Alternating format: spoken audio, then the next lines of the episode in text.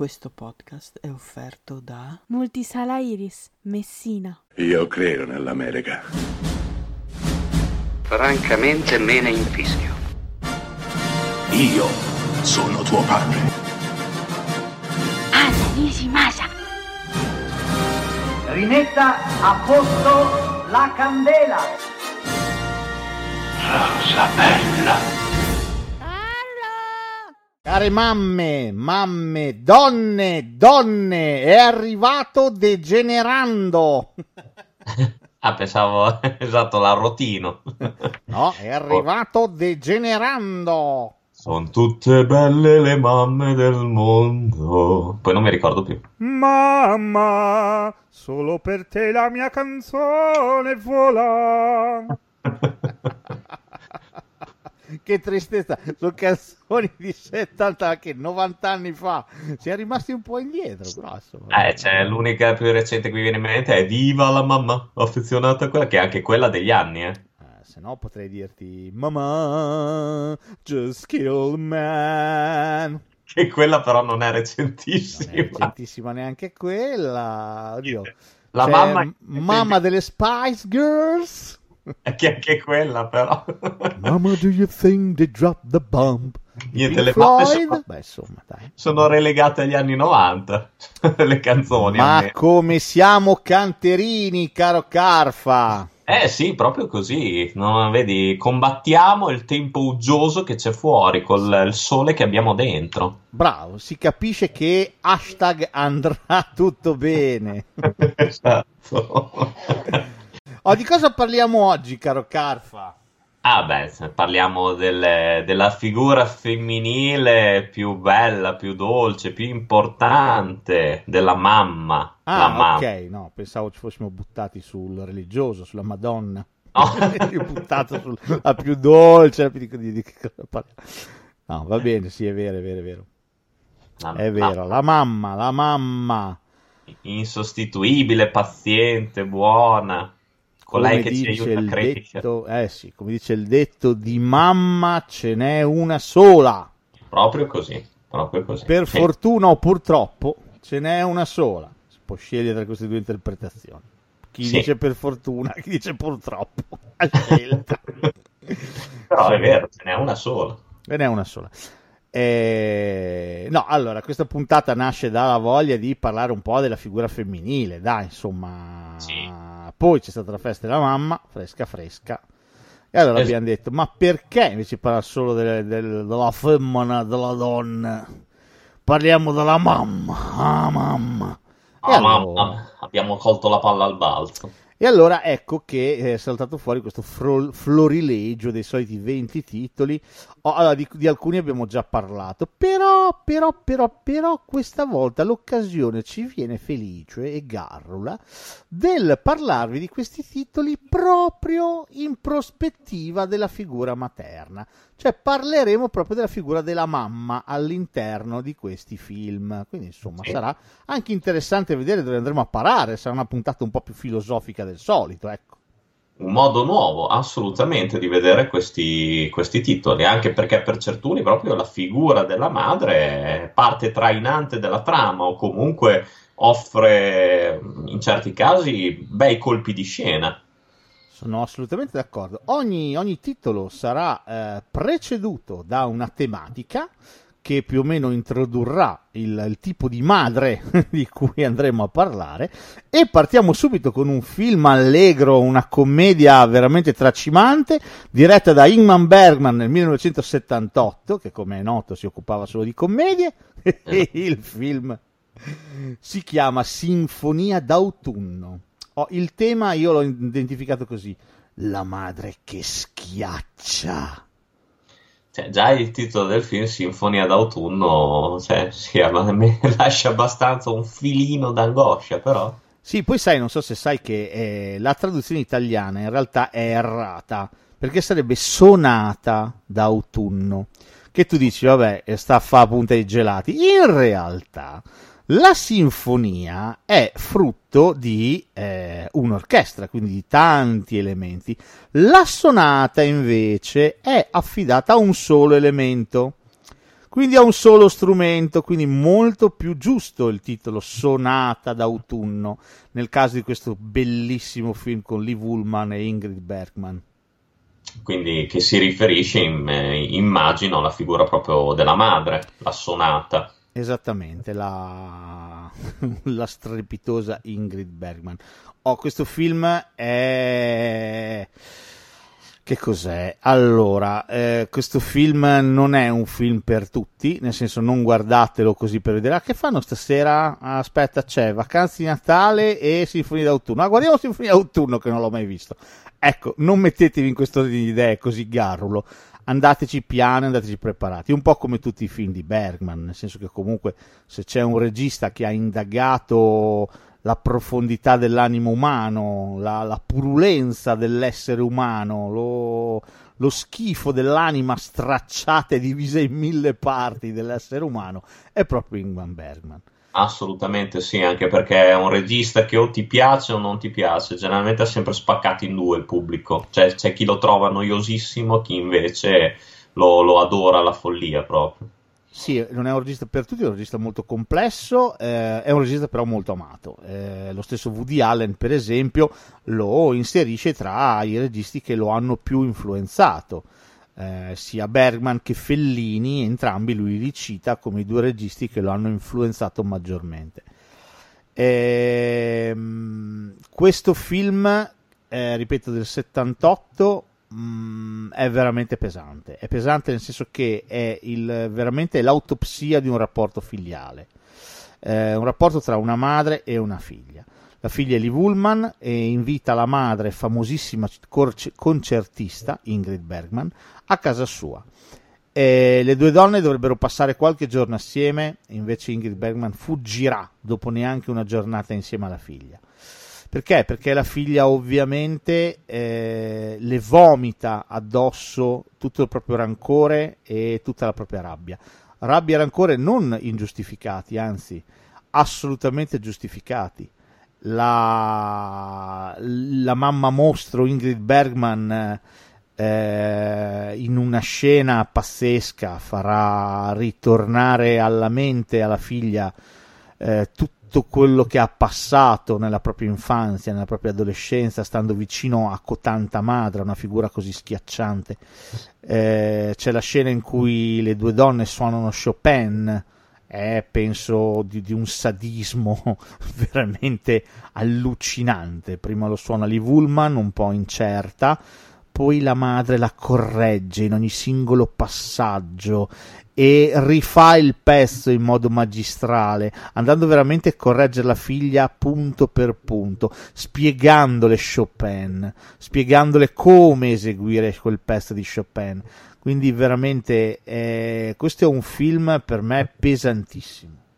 Quindi c'è un... Eh, te lo chiedo perché purtroppo no, non sono mai riuscito a vederlo. Eh, quindi c'è una sorta di ehm, desiderio da parte della figlia di assomigliare, di ripercorrere le orme della madre, ma c'è sempre un senso di inadeguatezza, un senso di inadeguatezza e una sorta di rimprovero della madre che, che, che vuole mantenere intatta la sua, la sua superiorità, per così dire, giusto? Una cosa del genere? Sì, più o meno è così. La figlia accusa la madre di essere una profonda egoista, di una donna che ha fatto tutto solamente per se stessa.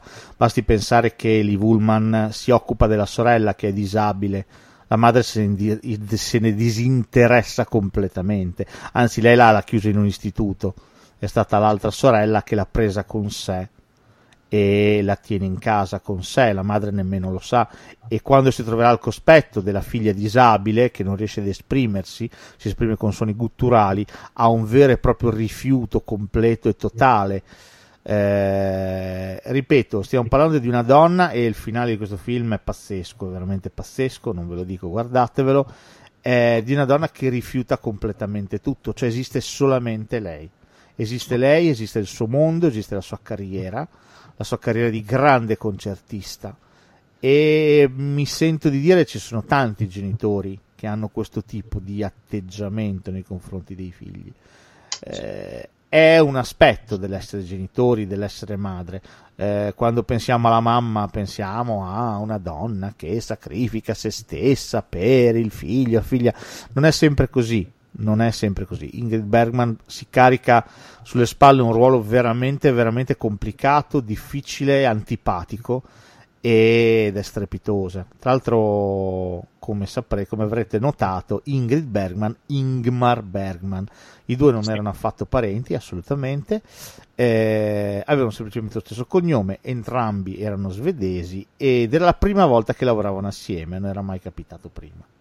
Mm, mm, mm. No, interessante come titolo, tra l'altro anche questa, questa cosa del, um, del, genitore egoista assume, secondo me, sempre, viene molto spesso associata alla figura del padre, eh, però secondo me nella madre assume una connotazione molto più drammatica, molto più angosciante, intensa, proprio perché la madre di per sé viene idealizzata come quella figura protettiva, come quella figura che proprio ha lo spirito di sacrificio, quindi vederla in una, una maniera molto più egoista forse è ancora peggio piuttosto che vedere una figura paterna, secondo me. Sì, hai assolutamente ragione. Questo comunque è un bellissimo film.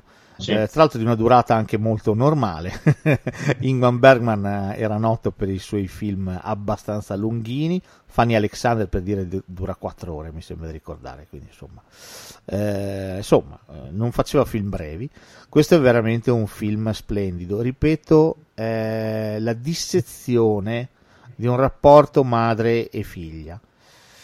Eh. È, eh, è un film che fa male, guardarlo fa veramente male. Eh, le due attrici sono strepitose, sono veramente entrambe strepitose. Ingrid Bergman qui era già alla fine della carriera, era già abbastanza anzianotta, è comunque di una bellezza strepitosa e anche questo risalta molto nel film, come Ingrid Bergman è bellissima, come Lee Woolman è assolutamente dimessa, è una donna assolutamente castrata, castigata. Lo stesso modo di vestire delle due donne, sembrano la madre sembra essere la figlia. Ho capito. E, e, viceversa. Quindi anche questo è molto interessante nel film. La scena che ho citato prima con Chopin è, è rivelatrice perché è lì che la figlia capisce quanto odio prova la madre verso di lei e quanto piacere prova nel correggerla, mm. nel, nel, farle notare i suoi sbagli, ok?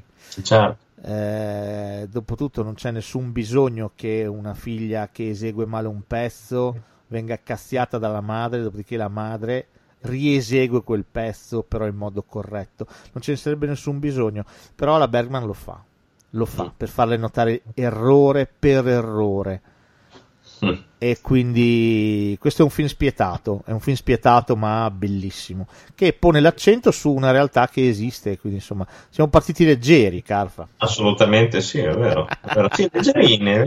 Eh. Oh, va bene. No, ma eh, sì, ci sarà tempo per ridere, per piangere. Solito, il nostro, il nostro solito metro, no? Fero e piuma, fero e piuma. Certo. Oh, di nuovo però Fero prima di passare a Piuma. Questa volta la madre che crea. Oh, che meraviglia. Che tu dici, ah, chissà che, che, che film leggiadro ci sarà, che mi attende. È un film molto leggiadro di Darren Aronofsky del 2017 che si chiama Madre col punto esclamativo. Ah, anche questo. Un filmino, sì, molto molto leggero. Tra l'altro anche questo, anche qua stiamo parlando di un regista che non è facile secondo me, che ha spaccato in due, poi specialmente questo film ha spaccato in due critica e pubblico. Anche questo è un film che non, non è per tutti secondo me. Sì, beh, molti l'hanno ritenuto veramente offensivo. Sì. Eh, per tante persone vedere questo film eh, non è stata un'esperienza piacevole. Mi è capitato poche volte nella mia vita, ma questa è una delle volte in cui mi è capitato, vedendolo al cinema, delle persone se ne sono andate. A metà film hanno preso se ne sono andate. Questo no, non ricordo se mh, mm, ci fu polemica anche quando venne presentato al Festival del Cinema. Mi sembra... Eh, da morire a Venezia, spaccò critiche pubblico per alcuni sì. un'immondizia, per altri, alcuni che ci avevano visto lungo, secondo me, videro in, in nuce qualche cosa, e infatti c'è tanto dentro Madre. Un Sono film che se, vuoi, che se vuoi è molto... eh, è, è- è un film che osa, è un film spavaldo, è un film che non ha paura di niente, non ha neanche paura di schiantarsi nelle metafore più, più facili, più, più dozzinali. Però proprio per questo forse ancora più adorabile perché non si nasconde dietro un dito, cioè sa quello che vuole essere e lo è in tutto e per tutto, a 360 gradi in tutto il suo fulgore e magnificenza, davanti agli occhi dello spettatore, senza paura di essere oltraggioso, senza paura di, di esagerare, anzi portando quell'eccesso sullo schermo con una nonchalance esagerata. Sì. Dicendo semplicemente allo spettatore: Eccomi, io sono così, io sono questo, amami o odiami. No, sono d'accordo anche perché poi, a parte le interpretazioni, secondo me, fantastiche di Jennifer Lawrence e Javier Bardem, e poi, cioè, comunque visivamente, a mio avviso, questo film è una- di una potenza unica. Ci sono una- altrettanto bravissime Ed Harris, anche Michelle Pfeiffer, se non ricordo male, giusto? Sì, sì, assolutamente. E c'è- ci sono delle scene in particolare che mi hanno, mi hanno veramente molto molto colpito. Tra l'altro, secondo me questo film è stato classificato erroneamente come un horror, cosa No, che sì, non eh, c'entra nulla. non c'entra niente. Forse magari il trailer poteva avere qualche aspetto ingannevole. Non so se sia stato fatto per catturare un po' più di pubblico, ma ehm, Ecco, comunque bravo. Secondo me Eh. hai detto una cosa sacrosanta, nel senso che, ecco, uno dei problemi di Madre è il trailer. Nel senso Sì. che tu vedi un trailer come quello di Mother di Aronofsky e dici cazzo, che bel trailer, aspetta che me lo vado a vedere. sì, E sì. ti trovi una tramvata nell'ano, perché col thriller non c'entra nulla, è tutta un'altra cosa. Io una trambata nell'anno me lo sono già segnato, eh.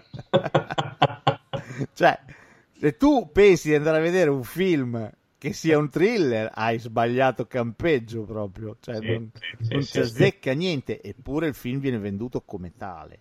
Vabbè, Di fatto abbiamo questa coppia, questa neocoppia che vive in questa casa che è tutta da ristrutturare dopo un incendio, no? La casa è tutta da rifare, da rimettere a posto e lei è una mammina e lui è un- uno scrittore, un poeta, un grande poeta che non scrive da un po'. E mentre conducono un loro menage familiare abbastanza normale, eh, si vedono capitare in casa proprio Ed Harris. Successivamente anche Michelle Pfeiffer, la di lui moglie. E da qui tutto inizia a prendere una piega assolutamente metafisica sì. estremamente religiosa perché la religione c'entra tantissimo in questo film qua. Lui di fatto Bardem è il creatore è un creatore. Quindi questo è un film sull'ispirazione sull'arte sulla creazione vera e propria sulla religione sul ruolo della donna. Lei di fatto è la musa ispiratrice. È colei che dà la vita e dà la propria vita Proprio così. quindi questo è un film molto stratificato, molto complesso. Chi ci ha visto una cosa, chi ne ha vista un'altra. È chiaro che non puoi approcciarti in un modo normale a questo film, perché o ci sei dentro, allora gli ultimi 20 minuti ti sembrano, non dico normali, però insomma li accetti, ma se non ci sei dentro, gli ultimi 20 minuti impazzisci, non Sì, capisci assolutamente nulla. Quando in quella casa la gente inizia ad entrare, ad uscire, ad entrare, ad uscire e Sì. tutto diventa una bolgia infernale senza né capo né coda, no? Sì, una sorta di quasi sabba, se vogliamo, una sorta di rituale malato. Tra l'altro, secondo me, anche nello spettatore che comunque è interessato a questo tipo di film, a questo approccio, eh, ne serve molto più di una visione, secondo me. Almeno è quello che ho fatto io, eh, perché non riesci, secondo me, inizialmente a cogliere tutti gli aspetti o comunque a elaborare una personale interpretazione. Film complesso ma affascinante, Sì, sì, sì. sono veramente, veramente affascinante, dove qui il ruolo della madre è proprio il ruolo forse della natura, di, di colei che crea, che dà la vita. che è l'unica capace di portare in, eh, in grembo la vita e di regalare la vita. Quindi, insomma, questo è veramente un bellissimo film. Se vi capita, cercatelo, scovatelo. Non, non fidatevi di chi vi dice che è una monnezza, è un film piuttosto complicato, vero. Non per tutti i palati, vero. Però se vi fate prendere è affascinante. Sono d'accordo. Oh, vabbè, adesso una cosa un po' più carina, dai, cioè più carina, più, più leggera. ecco. Più de piuma. Parliamo di follia, parliamo di una. È che in mezzo a tutta sta roba vuoi che non ci sia una madre completamente folle. Sto parlando di un film di John Waters del 1994 che si chiama La signora ammazza tutti. Grande la signora ammazza tutti. Serial Mom in originale. È vero, bellissimo, con una meravigliosa Kathleen Turner. Questo Ah, film è strepitoso. questo è veramente un grandissimo film un- con un black humor che qua spacca, eh. Sì, perché la, la trama è quella della classica famigliola americana che vive nel classico sobborgo americano dove le casine sono tutte uguali, i giardini sono tutti curati. La eh, mamma in questione, Kathleen Turner, è una casalinga che sta a casa tutto il giorno mentre il marito va al lavoro e i figli vanno a scuola e lei è una pazza scatenata, una serial killer vera e propria. La Sì. cosa figa è che si accanisce contro quelle che secondo lei sono le storture del, del suo vicinato. La signora che non porta la videocassetta riavvolta. ok. Ma la cosa meravigliosa del film è che la nostra mamma seriale, la nostra mamma omicida, è amatissima da tutti quanti. Vero. Per esempio, lei è una di quelle che fa la differenziata e quindi gli spazzini la adorano e quando lei finirà nei guai andranno a testimoniare in tribunale addirittura a favore di- suo.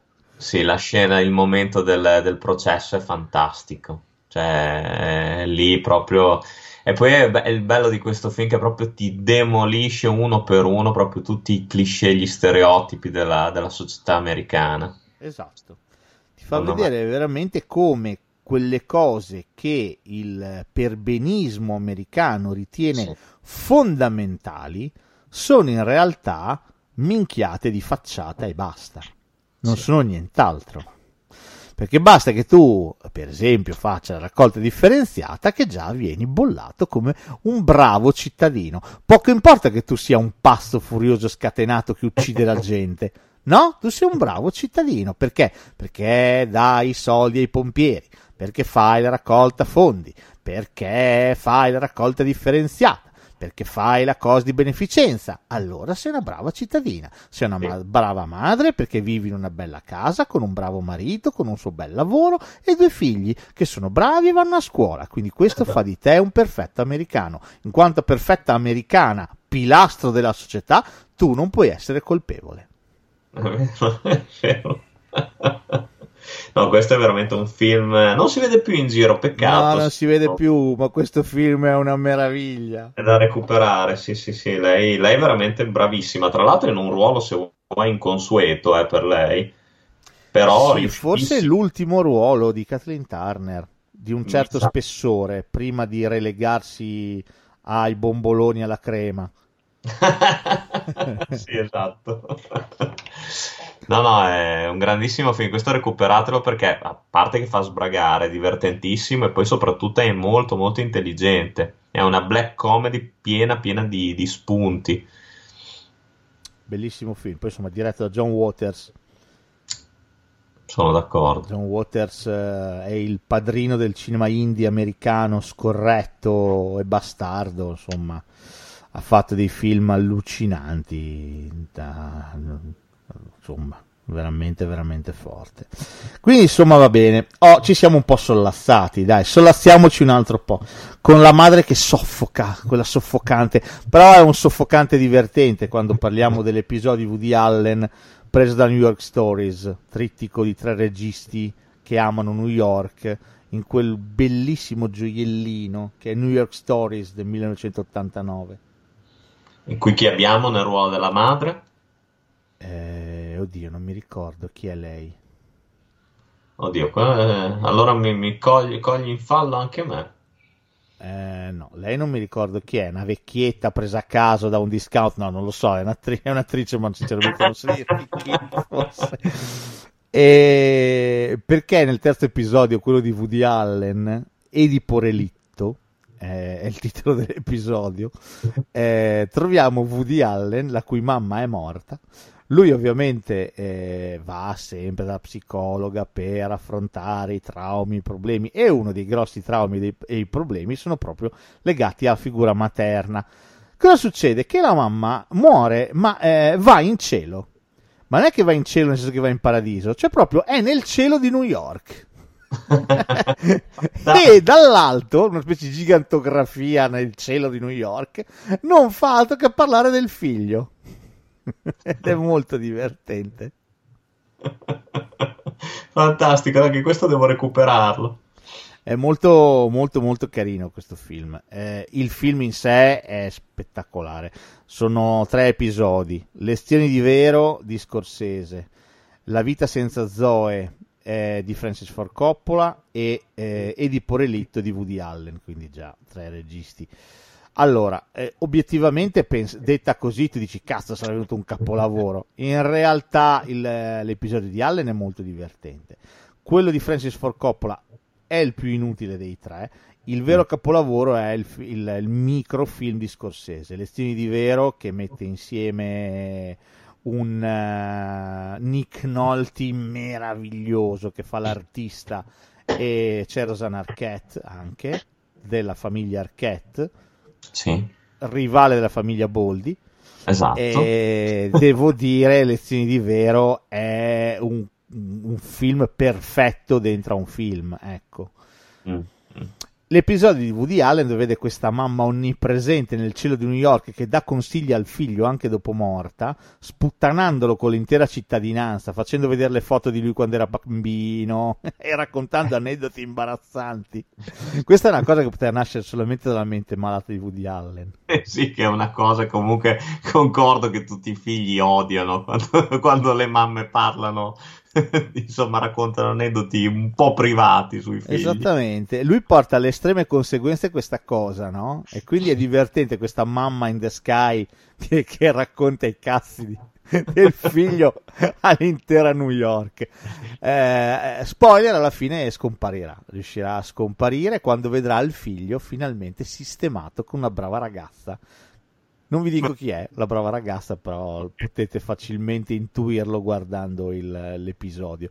È molto, è molto carino, è veramente molto molto carino. Un Allen, eh, se volete, molto, molto rilassato, molto in vacanza.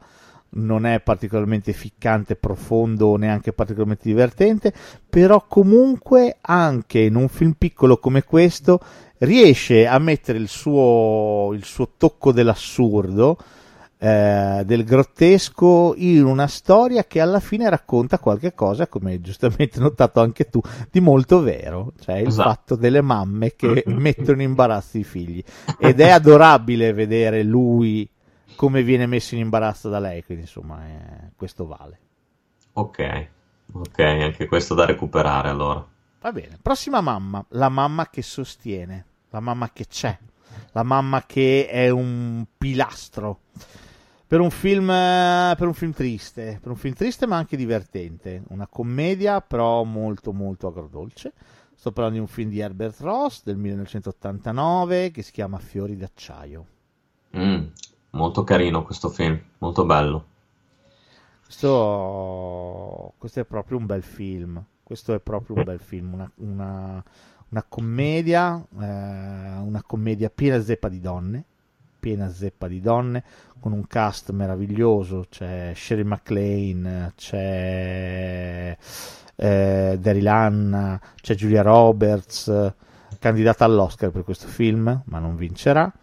C'è Olympia Dukakis, c'è Sally Field, c'è Tom Skerritt, questo c'è un cast pazzesco e per questa storia di donne, ripeto, che affrontano il vivere eh, e le difficoltà del vivere con il sorriso sulle labbra.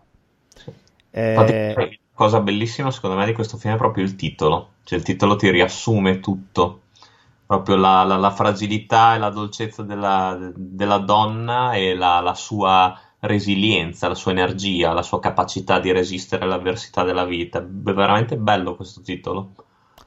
È così, e ce n'è bisogno in questo film perché la, la, figlia Julia Roberts, la figlia di Sally Field, si sposa, il film inizia proprio così, con lei che si sposa e mm, subito dopo, in mezzo a questi preparativi, questa giornata assurda, con Tom Skerritt che spara agli uccelli per farli andare via, e Shirley MacLaine che si incazza perché il, il fatto di lui che spara, eh, il cane è stressato, insomma una scena divertentissima, un incipit divertentissimo.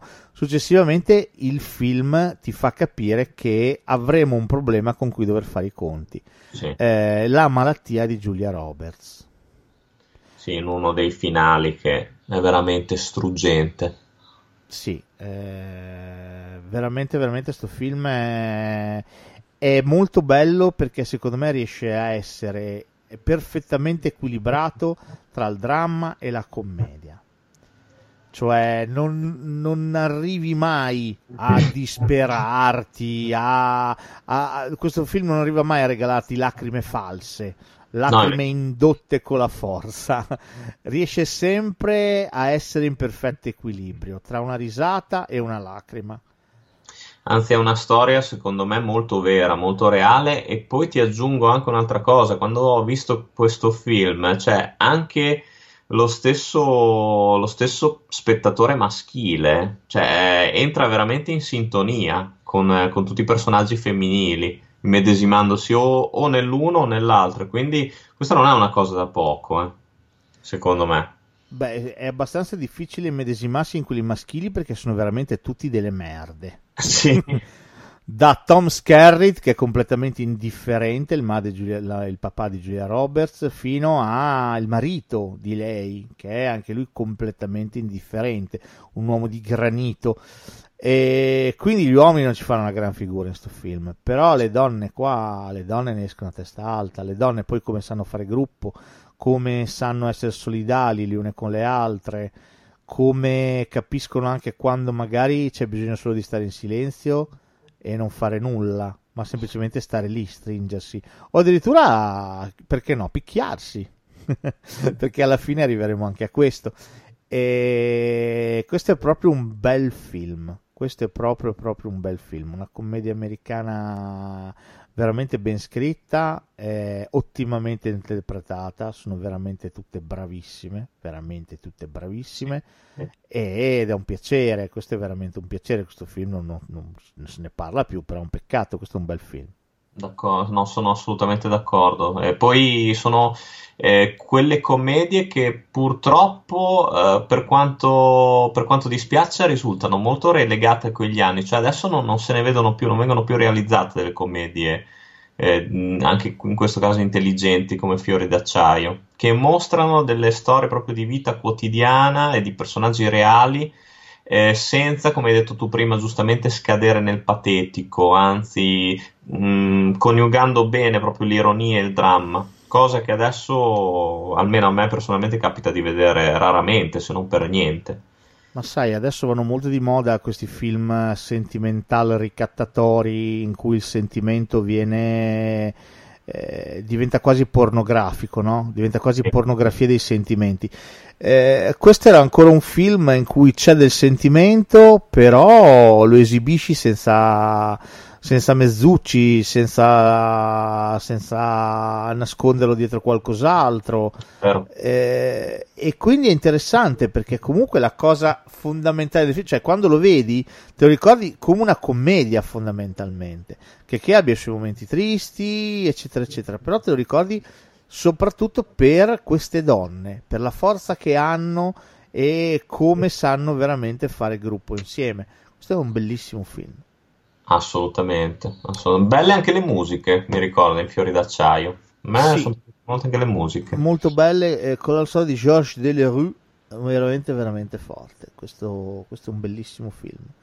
E, nota personale il mio gruppo teatrale a cui appartengo l'ha portato in scena proprio all'inizio del, del 2020 noi siamo andati in scena con questo, con questo film. E devo dire è stato emozionante anche perché la regista ha scelto questo copione apposta perché una componente del nostro gruppo è morta durante l'anno, quindi le abbiamo dedicato proprio questa cosa. Devo dire, è stato, un, è stato tanta roba portarla in scena, non è stato solamente una commedia, ma è stato qualcos'altro, però devo dire un adattamento veramente fantastico. Eh, così la butto lì, mi piace buttarci sempre anche le cose personali, tanto alla fine questo è il nostro podcast, è anche carino raccontare noi, noi stessi. Assolutamente, sono d'accordo. Oh, altro film, altro giro. La Fero. madre... Eh? Fero o Piuma? Ma Stavolta. questo, questo è di nuovo, è, è, è di nuovo Piuma. Ah, ok, ok. Non è Piuma haha, ma è Piuma ah. e qui siamo dalle parti della madre che aggiusta, quella che risolve, quella che, che anche delle volte in silenzio, con calma, con i suoi silenzi, con le sue attese, eh, risolve e aggiusta tutto quanto. Sto parlando di un film eh, meraviglioso, diretto da Mario Monicelli nel 1986, che si chiama Speriamo che sia femmina.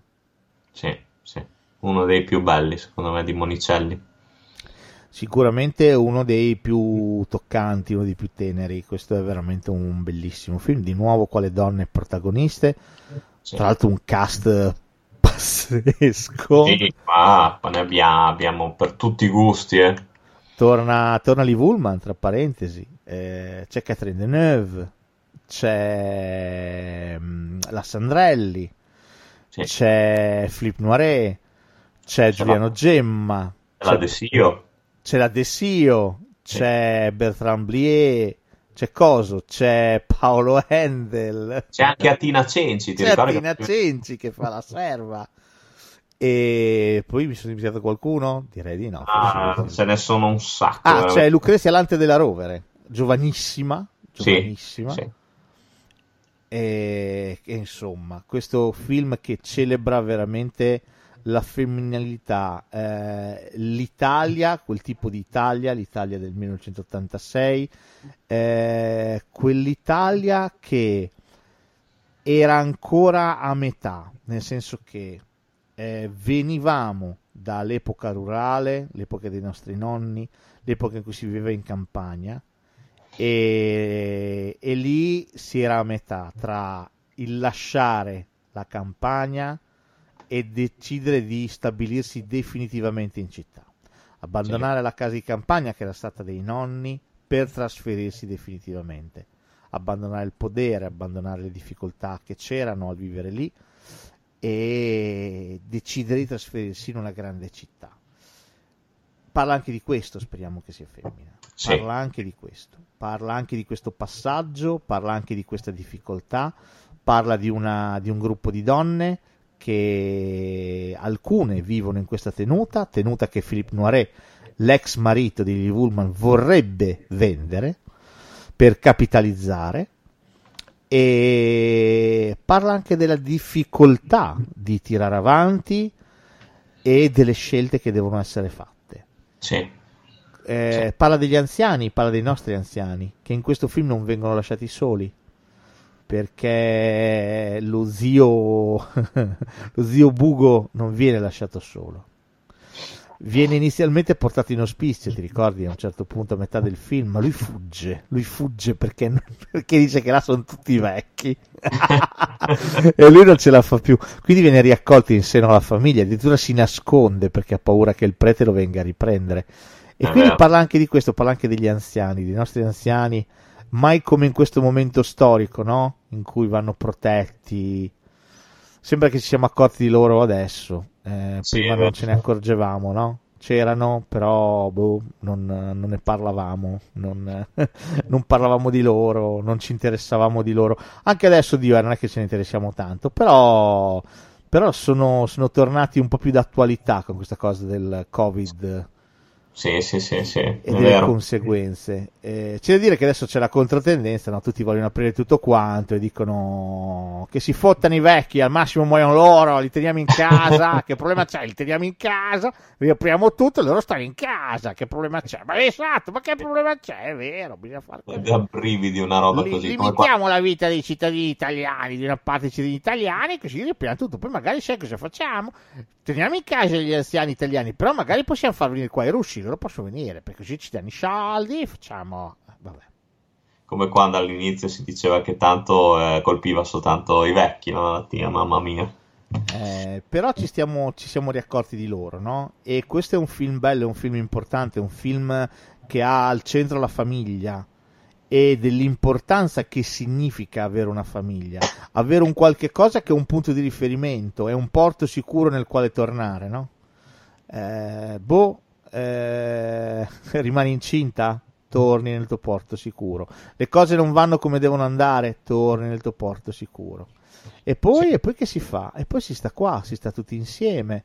Ma ci stiamo? Sì, ci stiamo. Come facciamo? Ma da mangiare ce n'è, non c'è problema. Aggiungi un posto a tavola.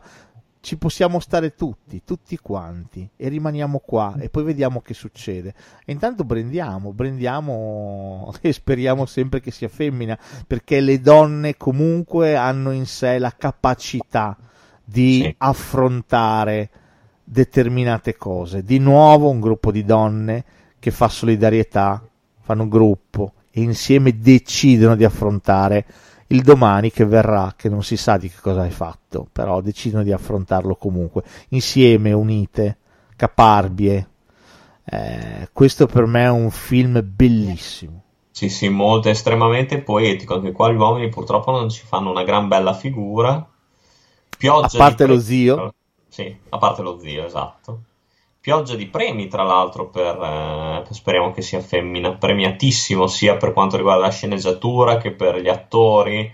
Insomma, no, no, questo è sicuramente un film che ha, che ha lasciato il segno, un film importante, soprattutto per quegli anni.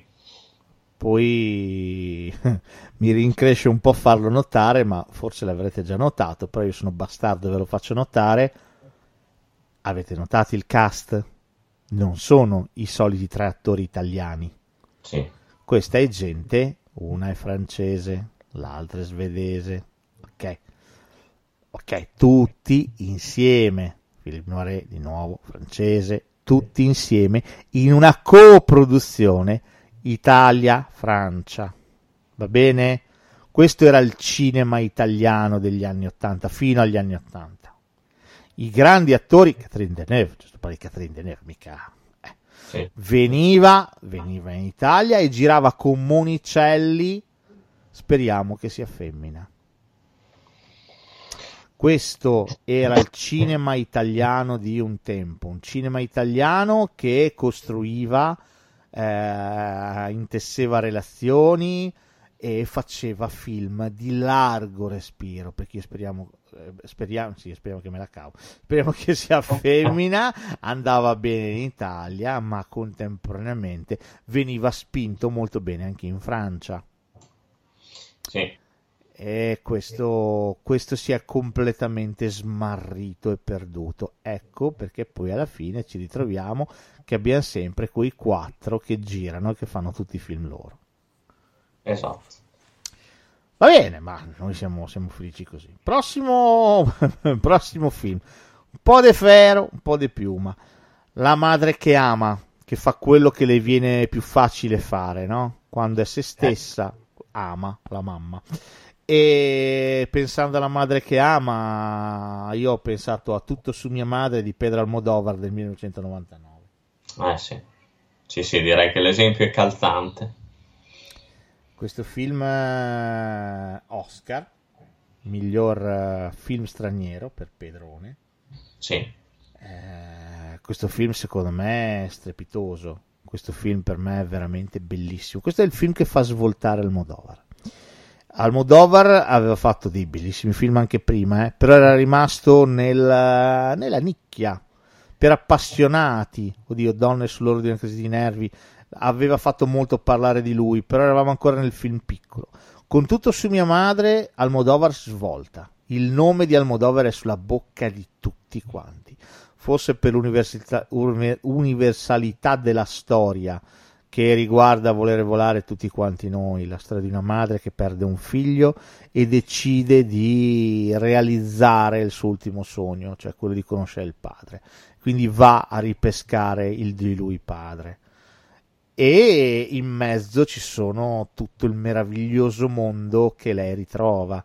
Si sposta da Madrid a Barcellona e lì incontra un mondo. C'è Penelope Cruz che fa la suora, incinta, sieropositiva, eh, bravissima. Bravissima. Cioè, chi dice che Penelope Cruz non è brava come attrice, guardatevi tutto su mia madre perché okay. sempre comunque mi dispiace, ma gli attori dipende chi li dirige, non c'è niente da fare su questa cosa.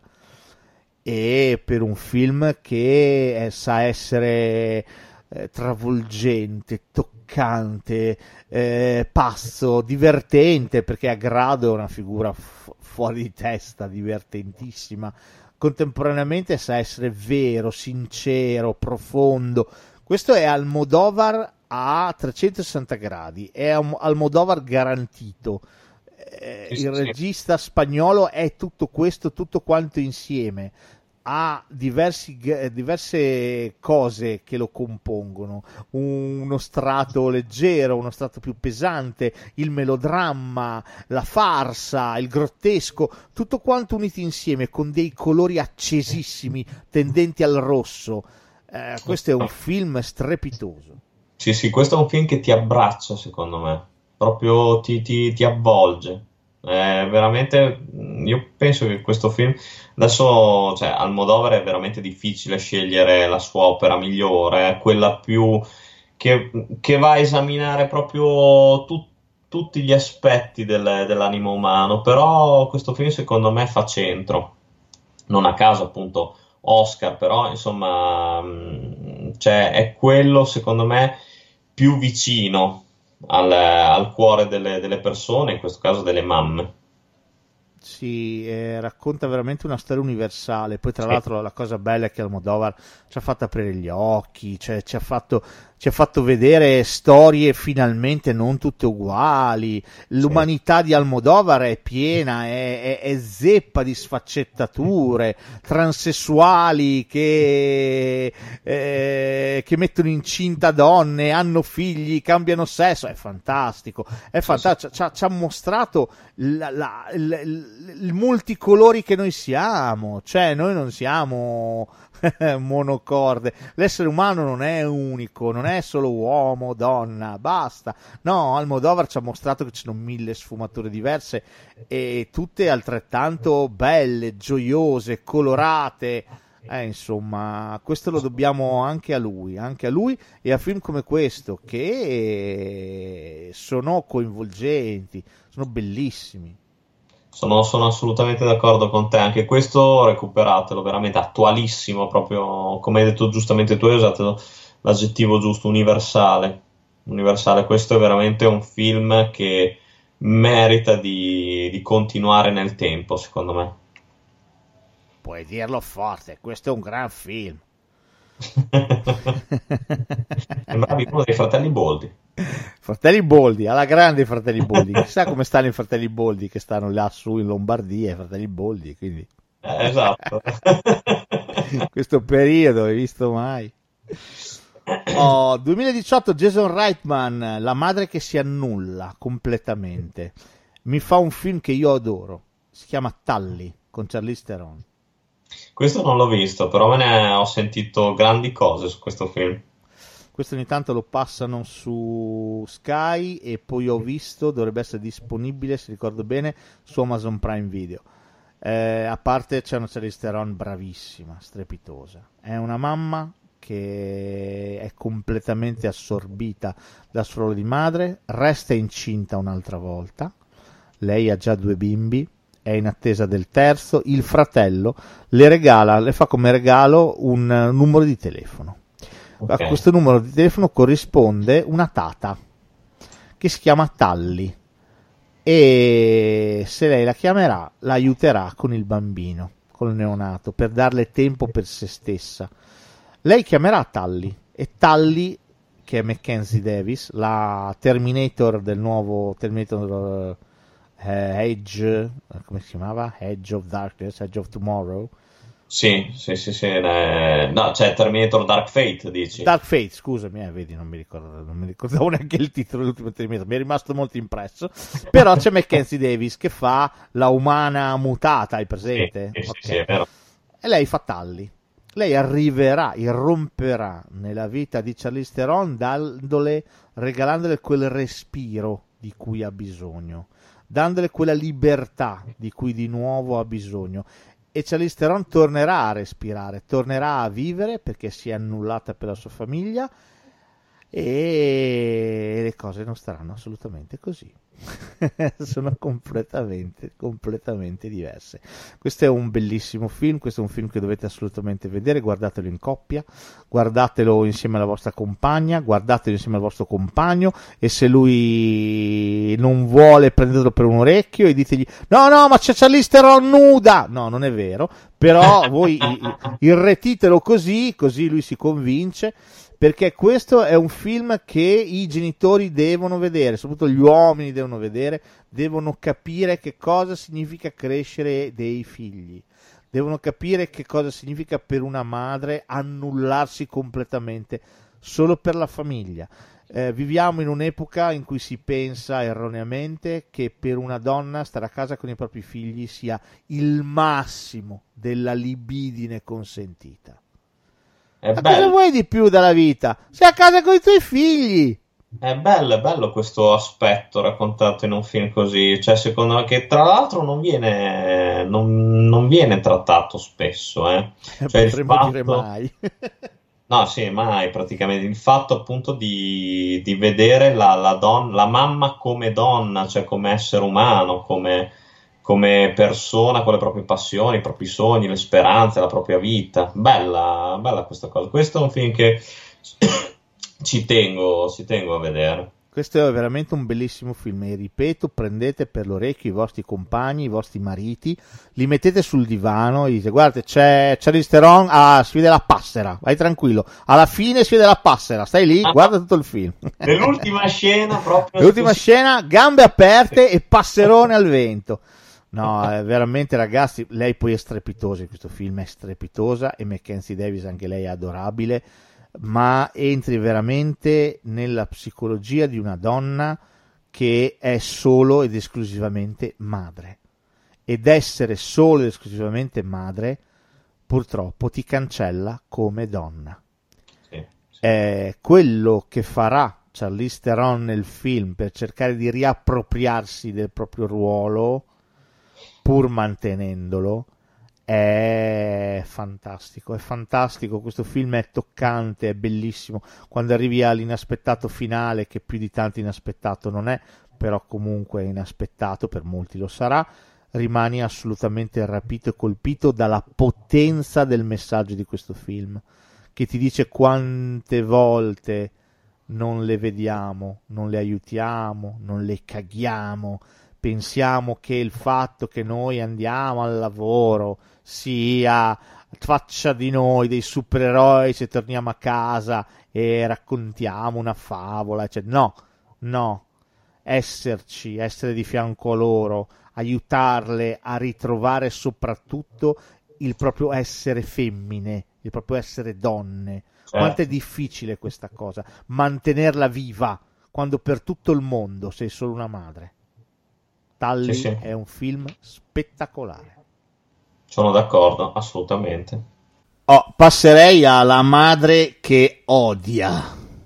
Addirittura c'è una madre che odia Eh, profondamente. c'è una madre che odia e odia tanto ed è una delle madri più, più indimenticabili del, del cinema, almeno per quello che mi riguarda. Sto parlando di un film del 1980 diretto al suo debutto alla regia da Robert Redford e sto parlando di Mary Tyler Moore in quel meraviglioso film che è Gente Comune. Mamma mia, che film! Questo ti spacca in due. Lei odia parecchio, eh. Sì, sì, qua io non credo, forse adesso non ho visto quello, eh, il primo che abbiamo citato di Ingmar Bergman, però questo qua abbiamo veramente una madre da incubo. Cioè qua, povero Timothy Hutton. Tim- Timothy Hutton, secondogenito di una famiglia molto agiata, molto agiata, altissima borghesia. Secondogenito perché? Perché il primogenito è morto, è morto in un incidente di barca a vela. Incidente che li ha visti entrambi coinvolti, ma lui è sopravvissuto. Il figlio grande, il fratello, no. E qui, e qui scatta tutto un mondo, scatta l'inadeguatezza di Timothy Hutton, il minore, che tenta il suicidio. Sì. E da qui la risposta dei genitori, il padre, Donald Sutherland, come è disposto a capire, a cercare un punto di contatto, un dialogo, come per lui suo figlio resti la cosa più importante del mondo. Sì, sì. E come invece la madre, Mary Tyler Moore, sia assolutamente incapace di perdonare. Sì. Perché lei amava l'altro figlio e ritiene il figlio minore sopravvissuto, superstite, colpevole di quello che è successo. Non colpevole in quanto eh, in qualche modo ha eh, avuto parte in causa, no, ma colpevole perché è sopravvissuto. Sì, esatto. Doveva vivere l'altro e tu dovevi essere quello che doveva da schiattare. No, questo film è pazzesco e tra l'altro non c'è neanche... Non lo so se effettivamente sia un vero e proprio odio quello di Mary Tyler Moore. Secondo me, eh, io almeno io personalmente quando ho visto il film ci ho visto proprio una sorta di eh, freddezza, di essere glaciale, cioè incapace di volere bene al proprio figlio, ma quasi come se non, non gli venisse proprio istintivo. Come Lei se... è assolutamente così. Lei riusciva a essere affettuosa con l'altro. Esatto. Con il secondo genito non è altrettanto affettuosa, anzi è gelida, come hai detto tu, e sfocia nell'odio nel momento in cui non riesce a perdonarlo e arriva a preferire che uno si scambi con l'altro. Sì. Lì è il problema. Però lei è completamente arida, cioè completamente, completamente arida. Con la morte del figlio maggiore, una parte di lei, quella buona, se n'è andata e non torna più. Sì. Eh, gli, sfor- gli sforzi che fa Donald Sutherland per cercare di, di fare qualche cosa. Ma che, che bello. Ma Donald Sutherland è meraviglioso, tra l'altro, anche qua in una parte inconsueta. Non l'avete mai visto Donald Sutherland in una parte del genere. Mm. Eh, e poi un film lasciate perdere i... Se, non, se volete vedere il finale tra luce e vino, state alla larga da questo film. Sì, il finale per me è molto vero, è molto... Eh, riesce a prendere una posizione in un modo molto doloroso. È veramente bello questo film, veramente bello. Sì. Eh, parla di incomunicabilità, di anaffettività, di impossibilità di tornare al, alla normalità dopo un qualche cosa di luttuoso, no? E, mm, e per me va, lei per me è strepitosa cioè per me Meryl Tyler Moore in questo film doveva vincere 18 Oscar. Per me lei qui è nel ruolo della vita. Lei qui per me è nel ruolo della vita. È molto bravo anche Donald Sutherland come è molto bravo anche Timothy Hutton. Tra l'altro il film è interessante perché tutte queste cose che io vi ho raccontato il film è intelligente cioè eh, parte dove tutte queste cose sono già successe. Il tentato suicidio c'è già stato, noi non lo vediamo. Noi non lo vediamo, come la morte del figlio grande non si vede, si vede un flashback a un certo punto e basta, giusto per farci capire cosa è accaduto, riga. Quindi questo è molto interessante nel film, cioè il film lavora veramente eh, di sottrazione, parte in medias res e da lì in poi ti dà le informazioni che ti servono e basta, dopodiché lavora sui personaggi, sul loro rapporto e lascia lo spettatore libero di farsi la propria idea, la propria opinione, di giudicarli anche se forse giudicarli non è la, la soluzione, perché questi personaggi, eh, chissà, forse hanno bisogno di essere perdonati più che giudicati, tutti quanti. Sì, sì, sì, sì, sono d'accordo. Sono d'accordo. No, questo è un film veramente potente. Tra l'altro, se consideriamo che è proprio l'esordio della regia di Robert Redford, qua fa un lavorone. eh. Cioè, Oscar, se non sbaglio, per Timothy Hutton, come anche qua lui bravissimo, giovanissimo, ma poi si è perso per strada anche lui. Oscar anche al film. Sì, sì, sì. Oscar anche al miglior film che spiazzò tutti quanti, nessuno se lo aspettava, però dopo tutto questo film è, è una mattonata nei denti talmente potente che ignorarlo era difficile, era veramente difficile. Questo è veramente un film toccante, splendido, bello, bello, bello. Anche, la, anche il, il tema, il tema musicale è fantastico, secondo me è indimenticabile. Beh, il tema musicale prende un, uh, prende un vecchio brano di Johann Pachelbel, il Canon in D, e, lo, e lo riarrangia.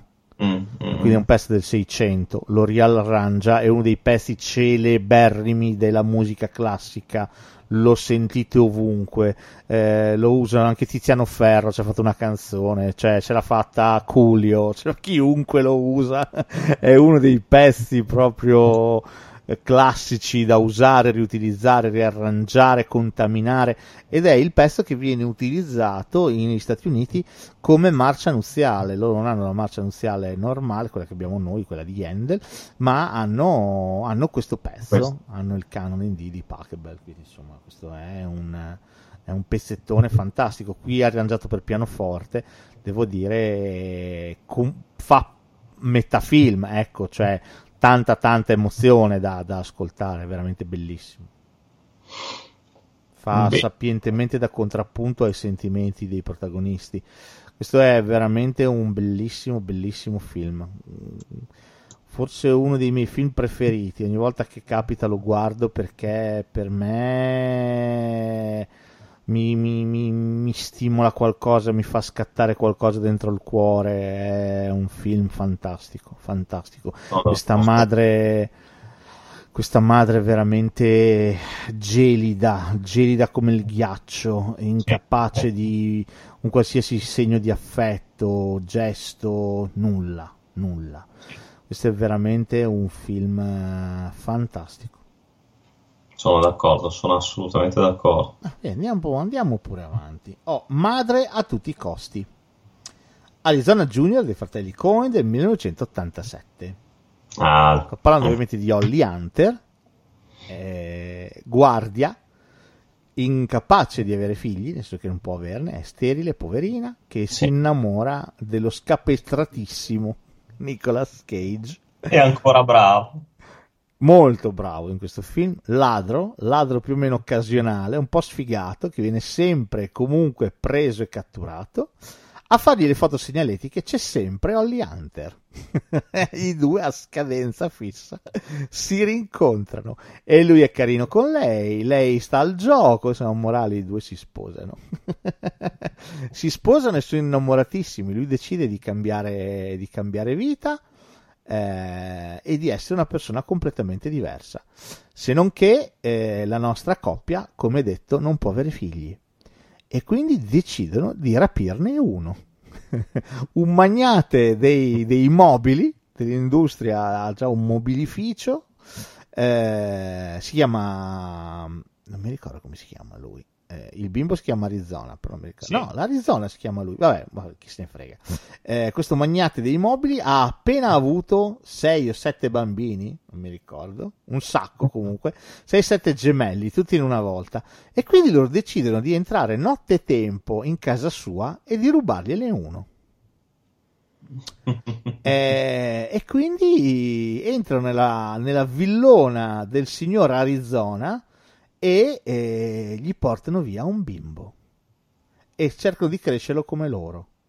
Ovviamente questo sarà l'inizio di una china discendente verso una serie di problemi enormi, paradossali e grotteschi e l'inizio anche di un film fantastico. Questo film qui è irresistibile, Sì, sono, sono d'accordo. Poi ne, ne abbiamo parlato diverse volte, ma questo è veramente un film spassosissimo. Cioè, qua i protagonisti sono, sono veramente in sintonia. C'è un Randall Tex Cobb che è fantastico. che fa questa specie di cacciatore d'Italia, angelo della morte, che fa esplodere i coniglietti per strada. è fantastico anche questo, anche questo porca miseria non si vede più, non se ne sente più parlare.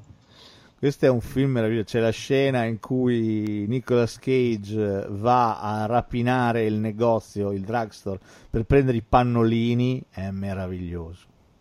È una sì. scena fantastica quella lì, fantastica. Sì, allora, ma poi è un film che funziona, c'è un gran ritmo, è bello, è proprio bello questo film, è una bella, bellissima commedia. Sì, c'è un John Goodman in pallissima, è un film anche su, sul futuro, sul destino, eh, su, su come eh, la famiglia è una cosa strana, no? È una cosa che sì, eh, nella sua forma più scontata ha a che fare col sangue, però spesso e volentieri ha a che fare con la scelta. Quindi, quindi questa strana famiglia che vogliono mettere insieme Holly Hunter e Nicolas Cage, questa famiglia basata sull'amore eh, a tutti i costi, veramente, veramente a tutti i costi. È, è di una dolcezza infinita. Questo è un film, i, i Cohen qui eh, fanno un film che è pazzesco, pazzesco. Terzo sì. film al loro attivo, prima hanno fatto Blood Sample, avevano, avevano debuttato con Blood Sample, poi era arrivato I due criminali più pazzi del mondo, eh, insieme a Sam Raimi, Sam Raimi li aveva aiutati a fare la sceneggiatura, mi sembra di ricordare, però era stato un mezzo floppotto, il terzo film, questo Raising Arizona, Arizona Junior, questo è li ha imposti per sempre, per sempre questo film. È un mix perfetto di, di action, commedia, surreale, esattamente come i film dei, dei Cohen. Sì, sì, sono loro al 100%, sono, sono d'accordo. Ah, questo è, è un film delizioso, io questo lo adoro, ma veramente lo adoro colonna sonora da sbragarsi. Sì, sì. Veramente, veramente bella. Questo sì, se, se, avete voglia di vedere una mamma che vuole diventare mamma a tutti i costi, questo è il film che fa per voi. Questo è veramente un film molto leggero, estremamente anche però interessante, pieno di spunti, pieno di cose. Eh, ripeto, parla anche di futuro, parla di destino, parla di sogni parla di profezie che forse si avvereranno. Questo è veramente un bel film. Sono, sono assolutamente d'accordo. Guardatelo. Eh, parlo di un filmino che ho appena appena visto, però visto che parliamo di mamme ho detto, beh aspetta bene, dai che ce lo inserisco subito. Parliamo della madre di oggi, la mamma aujourd'hui. E parliamo di un film del 2020 diretto da Giuseppe Bonito, ma scritto e sceneggiato da Mattia Torre, che doveva anche dirigerlo, ma purtroppo è venuto a mancare, è morto prima, prima del tempo. E sto parlando di Figli, con eh, Paola Cortellesi e eh, Valerio Mastandrea. Ah, ok, ok, che è tratto da una pièce teatrale, se non sbaglio è tratto mm-hmm. da un monologo no, no, di. Valerio Mastandrea, tratto sì. vagamente, il monologo di Mastandrea dura 5 minuti e si chiama proprio Figli eh, ed è stato proprio scritto da Mattia Torre, proprio sì. per Valerio Mastandrea, dove lui racconta il, l'avere dei figli, cosa significa, soprattutto in Italia oggi. Il film racconta più o meno questo. Racconta una coppia che ha già una bambina che sembra non avere nessun problema al mondo, anche perché hanno avuto una bimba strepitosa, dorme la notte, è buona, è brava, obbediente, gentile, e si trovano a tra capo e collo il secondo figlio. Come molti genitori eh, pensano che cresciuto uno ne cresceranno due, non succede nulla, ok? E si troveranno invece di fronte a uno tsunami, cioè la loro vita veramente verrà ribaltata da questa, da questa idea, da questa decisione. Il film è pieno zeppo di cose, secondo me, fantastiche. Prima tra tutte, non sentiamo mai il bambino piangere, ma c'è una didascalia che, di, che avverte lo spettatore che per convenzione, d'ora in poi, invece di sentire il pianto del bambino, si sentirà la sinfonia numero 9 Pathétique di Beethoven. e quindi parte la Pathétique di Beethoven ogni volta che lui piange. E questa cosa qui nel film funziona alla grandissima. funziona alla grandissima. Ma tra l'altro, infatti, te lo volevo chiedere com'era questo film perché il trailer mi era sembrato molto, molto carino. Avevo apprezzato proprio loro due, lui molto premuroso, amorevole nei confronti della Cortellesi che cercava di rassicurarla. Bello, bello, eh, mi il piace. Il film, guarda, secondo me eh, vale la pena di essere visto perché è estremamente sincero. È un film che racconta eh, la paternità e la maternità oggi in Italia. E questo è estremamente interessante. È interessante come eh, il padre, se per una volta si occupa lui del figlio piccolo, si senta un supereroe, con Mastandrea che lo vediamo vestito con la tutina da supereroe. si senta un supereroe per aver fatto esattamente quello che fa ogni madre tutti i giorni e questo è molto interessante. È molto interessante perché vediamo anche il rapporto con i nonni. Quando loro vanno a chiedere aiuto alla mamma di lei, la mamma di lei gli dice ciccia, fa io le mie cose da fare, ho altro da fare, io non posso occuparmi del bambino piccolo a tempo pieno. Ed è meraviglioso, e c'è una scena che veramente è da antologia del cinema, perché la, la Cortellesi gli vomita addosso un, uh, un monologo sul fatto che la sua generazione, la generazione di sua madre, è l'ultima che avrà mai una pensione. È una, una generazione che ha, ha, sperperato tutto quello che poteva sperperare, consapevole che tanto non sarebbe venuto nulla dopo di loro e hanno mangiato tutto e per i loro figli non è rimasto nulla, ok? ed è molto divertente questo, ma ancora più divertente come risponde la madre. Dice: Noi facciamo parte di un, di un, partito che non è ancora diventato partito, ma se prendiamo consapevolezza, noi anziani, noi prendiamo il potere. Perché ne, tutto quello che fanno lo fanno per noi, i film li fanno per noi. I programmi televisivi li fanno per noi. Se noi prendiamo consapevolezza, qua ribaltiamo tutto ed è bellissimo. Questo madre e figlia che si parlano è veramente una scena spassosissima. E poi in mezzo c'è il rapporto di coppia con le sue crisi, i suoi momenti, eh, l'amore che sembra andarsene, poi invece magari la passione ritorna, eh, le difficoltà, le tante difficoltà. I, le feste di compleanno, ci sono tutte queste cose classiche affrontate da vari punti di vista. Il film, ripeto, è un filmino, però è, è sincero, è divertente e anche schifosamente attuale. E tanto basta allora direi. Direi tanto basta per un film interpretato tra l'altro molto bene da una Cortellesi eh, insolitamente eh, meno gioviale di come siamo abituati a vederla sul grande schermo perché noi comunque siamo abituati a vederla come un po' una macchietta, una delle grandi attrici comiche italiane. Qui ha un ruolo piuttosto dimesso, veramente piuttosto dimesso. Eh, Mastandrea le, le, sta dietro, ecco, le sta dietro, ma per me lei il, il fulcro del film è veramente, veramente lei. Abbiamo anche Giorgione Orte Cucina che fa il papà di Mastandrea, è uno chef che c'è su Gambero Rosso Channel. È carino questo film, veramente, veramente carino. E, nel suo distillare, nel suo piccolo, nel suo darti qualche colpo ai reni facendoti vedere delle cose che sono anche spiacevoli, ogni tanto non disdegna il regalarti qualche perla di saggezza molto vera, come quando loro vanno dalla pediatra e la pediatra gli rivela semplicemente che se loro staranno bene, anche i bambini staranno bene. È mm. lì il fulcro di tutto.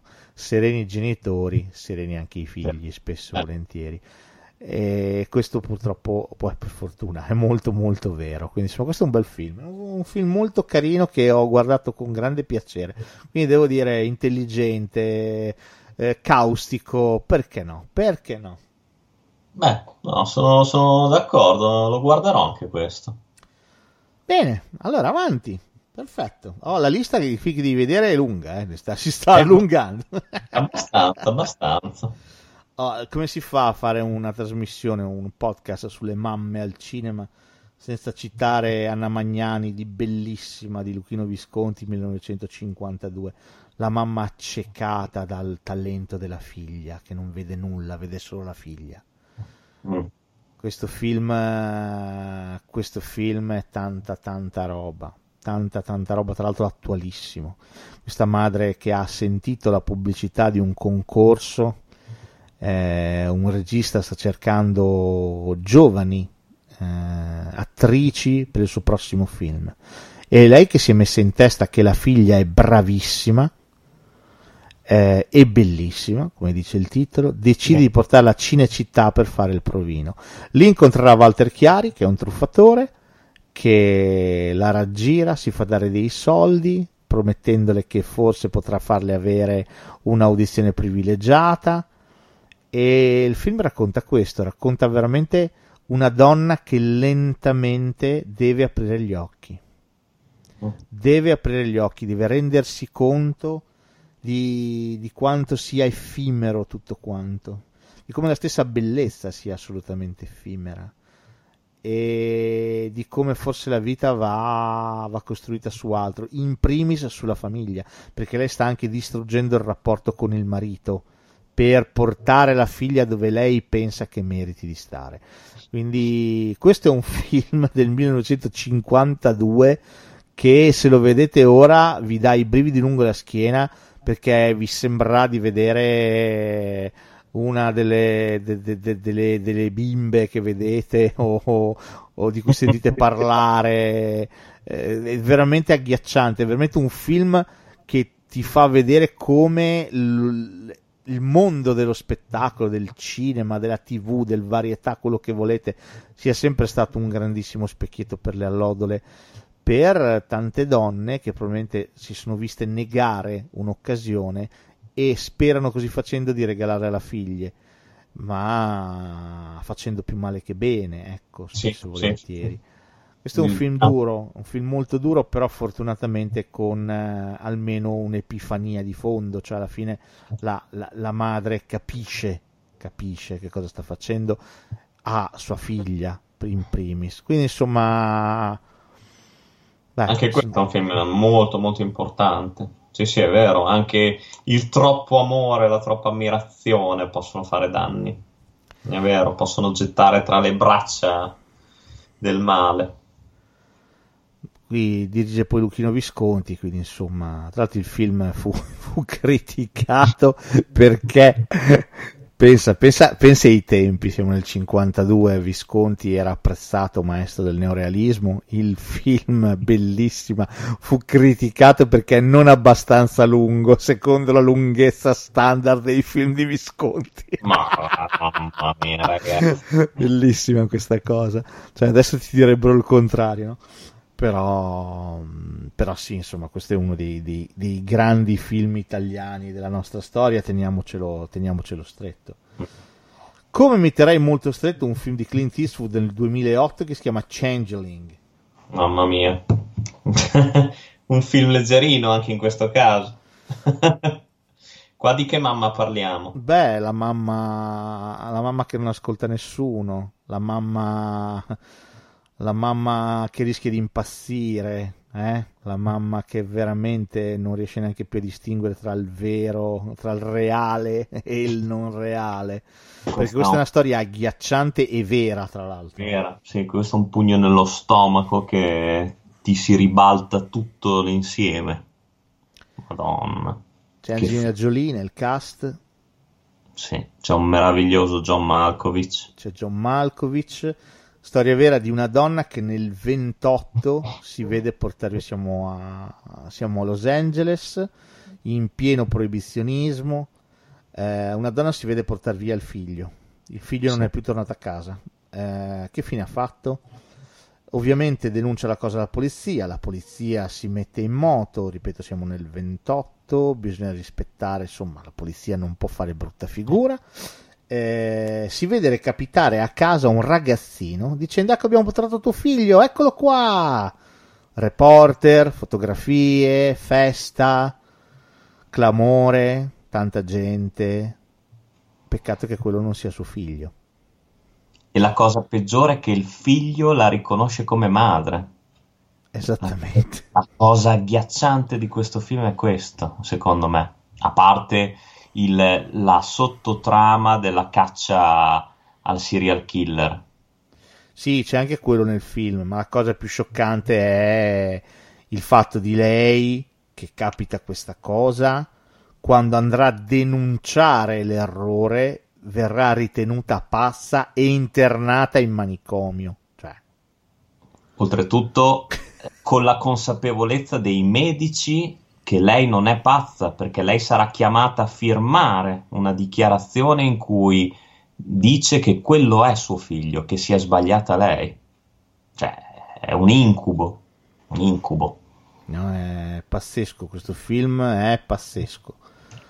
Eh, Clint mette in scena la, la parabola dell'uomo contro l'istituzione, la donna in questo caso contro l'istituzione, eh, che cerca di affermare la verità eh, contro tutto e tutti, come Tra abbiamo visto in Sally, come abbiamo visto nell'ultimo Richard Jewell, eccetera, eccetera. Tra l'altro ti dico, non avrei mai pensato che Angelina Jolie potesse raggiungere dei picchi di qualità così alti, eh, perché lei è veramente, veramente bravissima qua.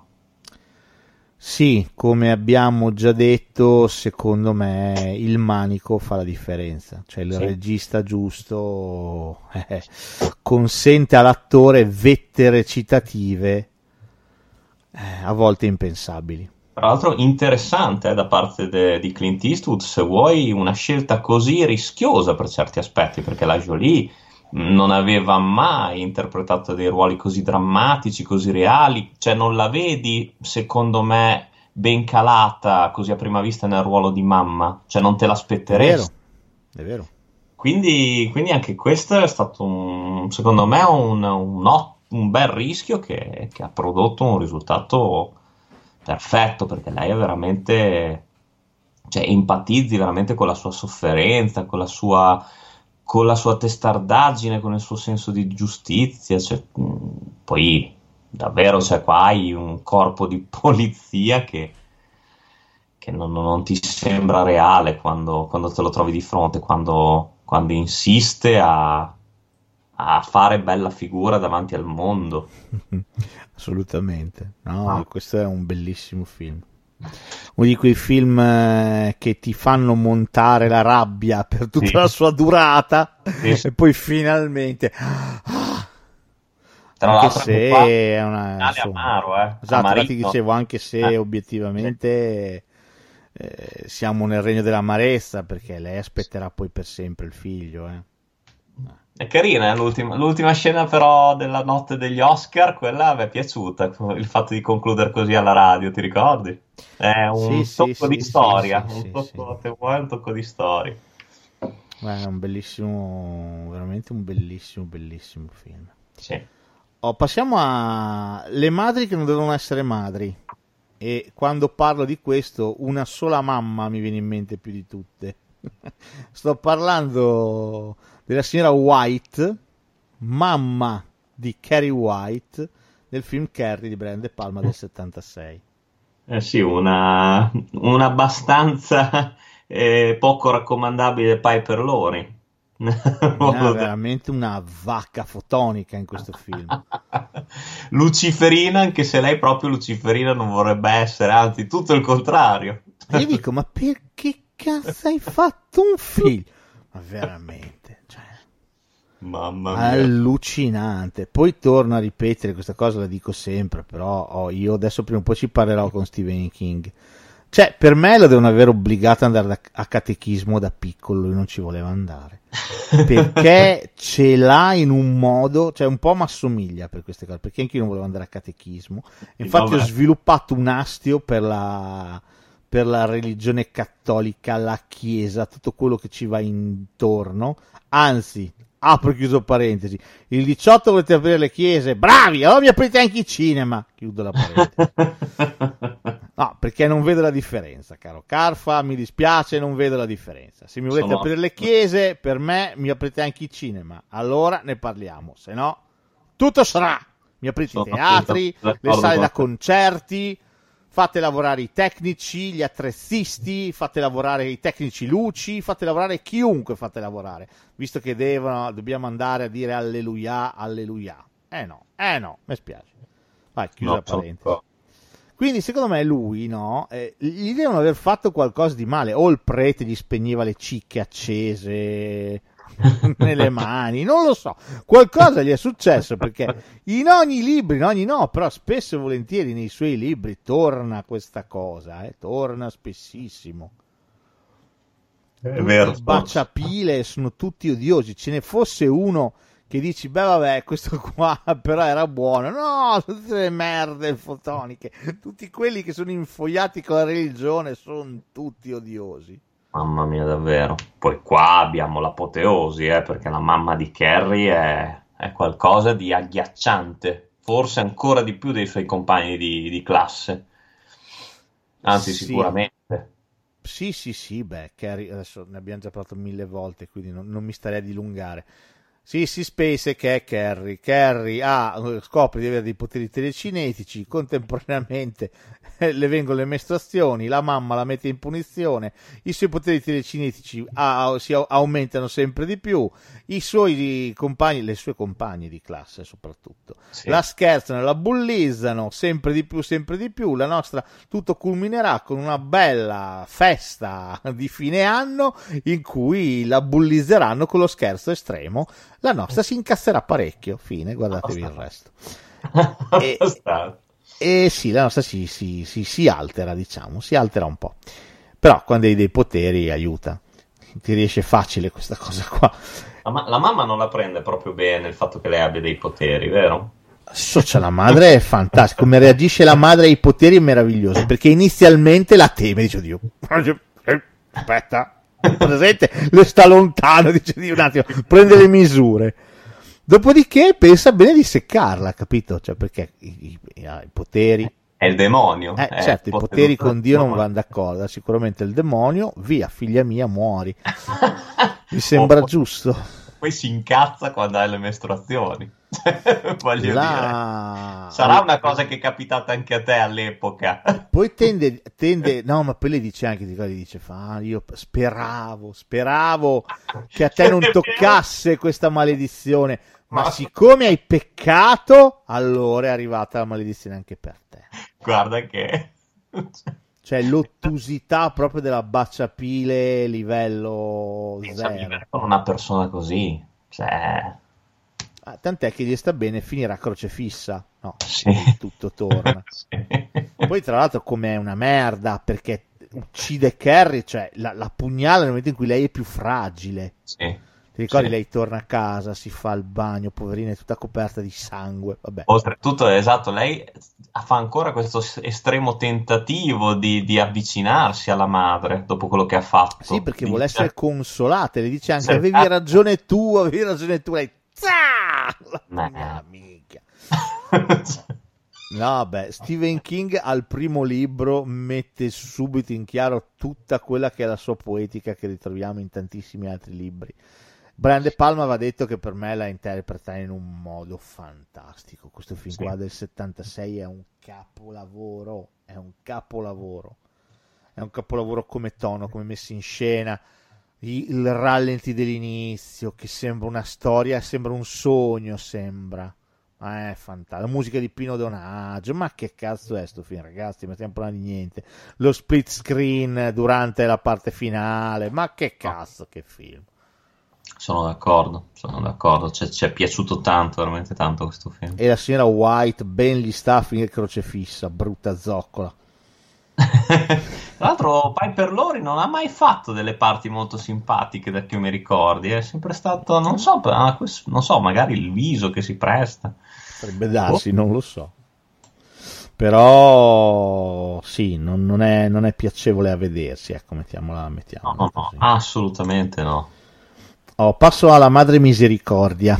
Questo è un ruolo molto, molto bello, secondo me. Sto parlando di Forrest Gump, di, di Zemeckis del 1994. Sì, Eh, e parlo di Sally Field, la mamma di Forrest.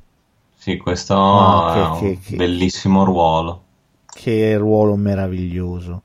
l'unica donna che è riuscita a cogliere no? il, il potenziale di Forrest, ragazzo speciale, È vero. Non, non si sente speciale, la cosa bella è quella, cioè la madre non lo fa sentire diverso, lo fa sentire esattamente uguale agli altri e come ostinatamente cercherà di far di tutto perché lui si senta uguale agli altri, Sì, sì. fino addirittura a farlo diventare più degli altri, perché vivrà delle cose che ognuno di noi può solamente sognare, È vero. può solamente sognare. Sì, questo c'è anche il, il dialogo tra loro due quando lei è sul letto di morte. È qualcosa di, di dolcissimo, di, di, di- di potentissimo al tempo stesso. Certo. Cioè, qua- come lei gli fa capire la morte, che cos'è la morte. È una cosa di una genuinità, mm, da cui ci sarebbe veramente da imparare. anche solo il fatto che il, eh, quello che dice Forrest spesso e volentieri è mutuato da quello che dice sua madre. Sì, sì. Mia madre diceva sempre: stupido è chi lo stupito fa. Mio pa- mia madre diceva sempre: la vita è come una scatola di cioccolatini. Ok? Sì. Mia madre diceva sempre: puoi capire molto di una persona guardandole le scarpe. È tutto così. Tutto quello che sa Forrest viene sempre dalle parole di sua madre Sì. Presenza invisibile eppure estremamente importante nella sua vita che ha saputo guidarlo. Sì, sì, sì, sì, è sicuramente un... Poi Sally Field è veramente bravissima, adattissima al, al ruolo. Sì, per un film che, ragazzi, chi è che non conosce Forrest Gump? No, Forrest Gump 1994, l'anti-Pulp Fiction, per quello che ce l'ho un po' sulle palle, perché batte agli Oscar Pulp Fiction, mi lasciò a bocca asciutta il mio adorato Quentin, però vabbè, ci sta, meglio che sia successo per Forrest Gump piuttosto che per un'altra vaccata, però ecco, questo è veramente un film, eh, un film ragazzi fotonico, questo chi non lo conosce, cioè è possibile, il, il fatto di quest'uomo un po' meno del medio, eh, perché comunque ha un piccolo ritardo mentale, che riesce ad attraversare tutta la storia americana facendone parte da protagonista.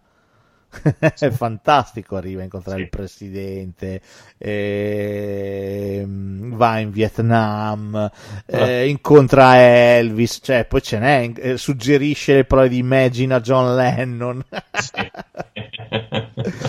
Cioè, gliene succedono tantissime, gliene succedono fino ad arrivare all'apoteosi, quando, quando decide di correre, di mettersi a correre per il paese, diventando un simbolo per tutti quanti. E anche questa cosa qua, che presa per il culo meravigliosa è, quando si ferma e tutti, attenzione, attenzione, sta per dire qualcosa, sta per dire qualcosa. Sono un po' stanchino, andrei a casa. Tutti. Meraviglioso, no? Ma poi è bellissimo che la merda capita. Esatto, la merda capita.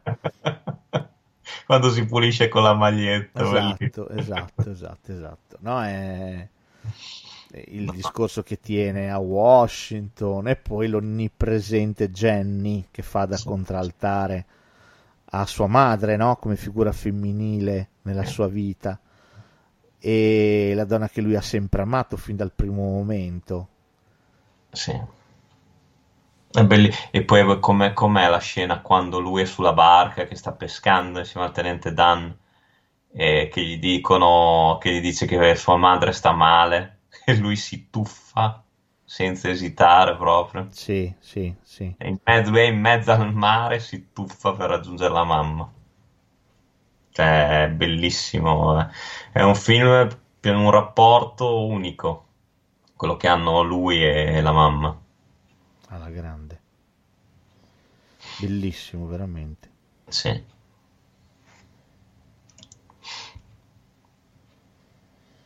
Gran film.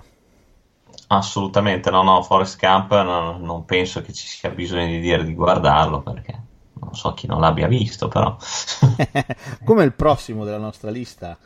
Eh, ne abbiamo già parlato in lungo e in largo, però forse non ci siamo concentrati più di tanto sulla figura della madre, ci siamo concentrati più sulla figura del figlio. Sto parlando di un film del 1961, quindi ormai digerito, mangiato più e più volte e anche cacato già da tutti quanti noi. Stiamo parlando di un film di Alfred Hitchcock che si chiama Psycho. Anche qua la mamma ha un ruolo abbastanza importantino. eh, la mamma... La... Oh, allora, ve, ve, lo spoileriamo, cioè ragazzi... Eh... No, non spoilerare questo film, scherzi. che è recente. Eh, no, allora facciamo, non ve lo spoileriamo troppo, appena un po', appena un po'. Alcune cose, qua e là. Il okay. rapporto della signora Bates con Norman Bates è, è, è una degli, è uno degli aspetti geniali sì. di questo film che ha cambiato la storia del cinema. Ne abbiamo già parlato tante volte, abbiamo fatto anche una trasmissione solamente su Alfred Hitchcock, quindi andatevi a sentire quella se siete curiosi. Parliamo diffusamente di Psycho, però detto ciò, il rapporto veramente tra la signora Bates e Norman è qualcosa di complesso, molto complesso e ripeto è uno dei colpi di genio del film. Eh. Sì, sì. Forse a mio avviso è il colpo di genio più grande del film, perché fatto sta della eh, trama in sé, del fatto che a metà film tutto cambi grazie alla scena della doccia, sono tutte cose molto immediate che colpiscono lo spettatore, ma in un film del 61 arrivare a raccontare una trama simile che descriveva un rapporto eh, psicologico così complicato, eh, di questo psicopatico che aveva sviluppato un'affezione tale per la madre, ad, arrivando ad immedesimarsi in lei, diventando lei, sentendola parlare, è, è la parte più allucinante di Psycho. Sì, sì, più allucinante di Psycho. È pazzesco questo film, veramente rapporto. Poi il finale, l'ultima scena con, eh, con la madre che con la voce della madre che echeggia nella stanza. Starò Quella qui, mosca. buona, buona, non farò del male neanche una mosca, non la scaccerò. Ah, è pazzesco, è che agghiacciante con la faccia di, di Anthony Perkins che ti guarda. Io l'abbiamo già detto in lungo e in largo, ma lo ripeto, cioè, cosa cacchio deve essere stato averlo visto al cinema nel 61? Perché eh. noi ormai veniamo da tanti, ah, siamo viziati da tante visioni, da tante cose che abbiamo visto dopo, che però venivano da qui. Vederlo prima volta, per la prima volta nel 61, ma cosa deve essere stato sto film? Sì, da brividi sicuramente. Pensa a non sapere niente vedere una roba così al cinema su grande schermo. Con no, tin, tin, tin, tin, tin. no è, è pazzesco, cioè veramente, veramente, cioè qui siamo siamo a degli apici inenarrabili. Psycho è uno dei grandi film della storia del cinema. Per quello che racconta e per come lo racconta, ha una messa in scena strepitosa, strepitosa. Poi ripeto, vi rimandiamo alla puntata su Alfred Hitchcock. Però insomma, parlando strettamente della mamma, ecco la mamma di Psycho che non si vede in tutto il film, no. ma echeggia solamente come figura, no? Anche questa cosa qua, pensaci, è fighissima. Cioè, non si eh. vede mai la madre, ma echeggia solamente, no? Come un, uno spettro, un qualche cosa che c'è pur non essendoci. Eh, è, è inquietante, eh? Sì, sì, sì, sono d'accordo. Sono, sono assolutamente d'accordo, anche perché appunto parli sempre di una figura che dovrebbe essere protettiva, consolatoria, e qua invece assume delle, delle connotazioni di inquietudine che toccano dei livelli che neanche l'Olimpo. Sono assolutamente d'accordo. Ah, Psycho lo liquidiamo in fretta, ne abbiamo già parlato talmente tante volte che sarebbe un ripetersi. Andate ad ascoltare gli altri podcast, eh, che cavolo. Oh, ok. Dopo la madre ossessione andiamo alla madre vendetta. E mi è venuto in mente un film di Sean S. Cunningham del 1980 che si chiama Venerdì 13. Anche qua sì, abbiamo una mammina, la signora Marta che... Ai. non è che la si può fare tanto inca- incacchiare, cosa dici te? Sì, beh, venerdì 13 deve tanto ad Halloween di John Carpenter dell'anno precedente, 79, da cui praticamente copia un po' l'impostazione e deve tanto anche a Mario Bava. sì. da cui copia eh, in modo abbastanza pedissimo con gli omicidi. Alcuni proprio sono presi e rifatti esattamente identici a quelli di reazione a catena di Bava. Quindi insomma. Sì. E, ehm, però, però, però, fatto salvo tutto questo, e pur essendo un film abbastanza ingenuotto, venerdì 13, va detto, va detto che il finale del film eh, eh, ha un Sì. suo che, eh? Sì, direi proprio di sì, eh, anche perché comunque la tensione c'è. eh. La tensione c'è, poi eh, se ci mettiamo che tutti sono convinti che eh, venerdì 13 l'assassino sia Jason, nel primo film Jason, non Geseo, non c'è. Non c'è proprio. non Tranne c'è per- assolutamente. Tranne per la vocina, anche lì. Uccidilo, mamma! Uccidili! E il fulmine in cauda del finale del lago, che anche Esatto. quello è abbastanza geniale come, come kick per i prossimi film a venire, che ne hanno fatti pochi di Jason. Eh, devo dire, quella è stata una genialata. Quella è stata veramente una genialata. Sì, Cioè, tu di solito nei film simili avevi il babau, lo spauracchio che non moriva, no? sì.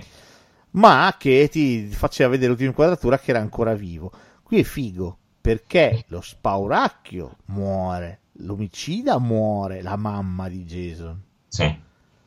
E nel finale torna vivo Jason. È fighissima sta cosa, come se questa cosa l'avesse fatto rinascere. È bello, cioè, se ci pensi è abbastanza inedita questa cosa qua.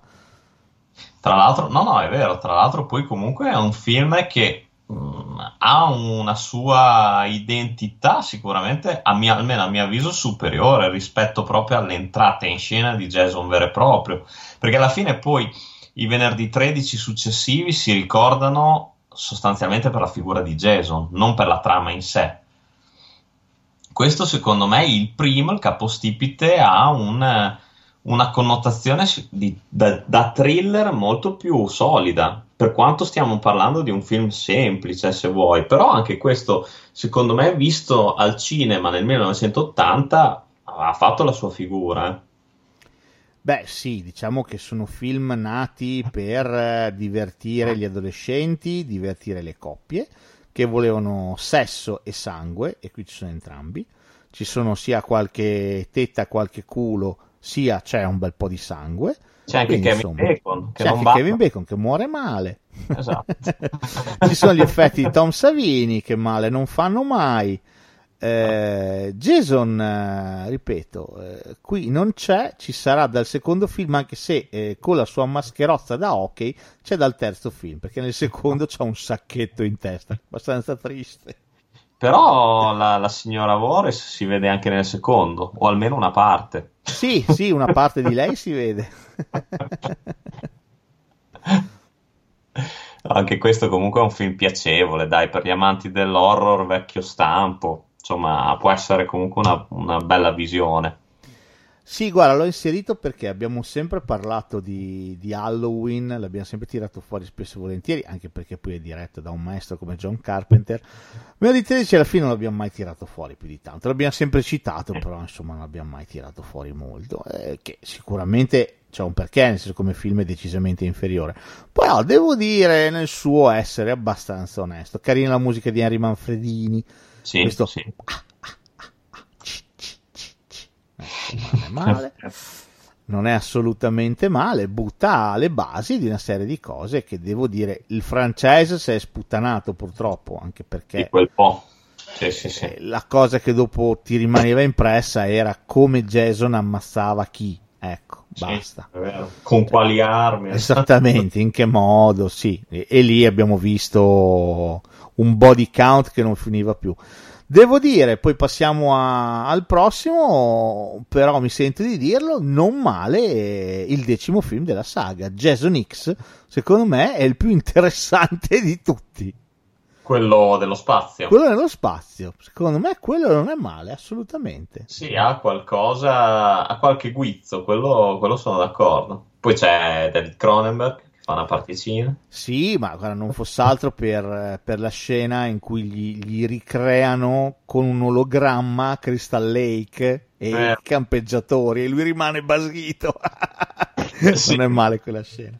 Mi, fa, mi dà un po' da pensare quando diventa mezzo Terminator, eh, però... Beh, sai, lì è colpa della nanotecnologia, lui non c'entra mica. Già comunque era inarrestabile prima, tu figurati dopo. esatto. Comunque sì, non è, non è- non è malvagio.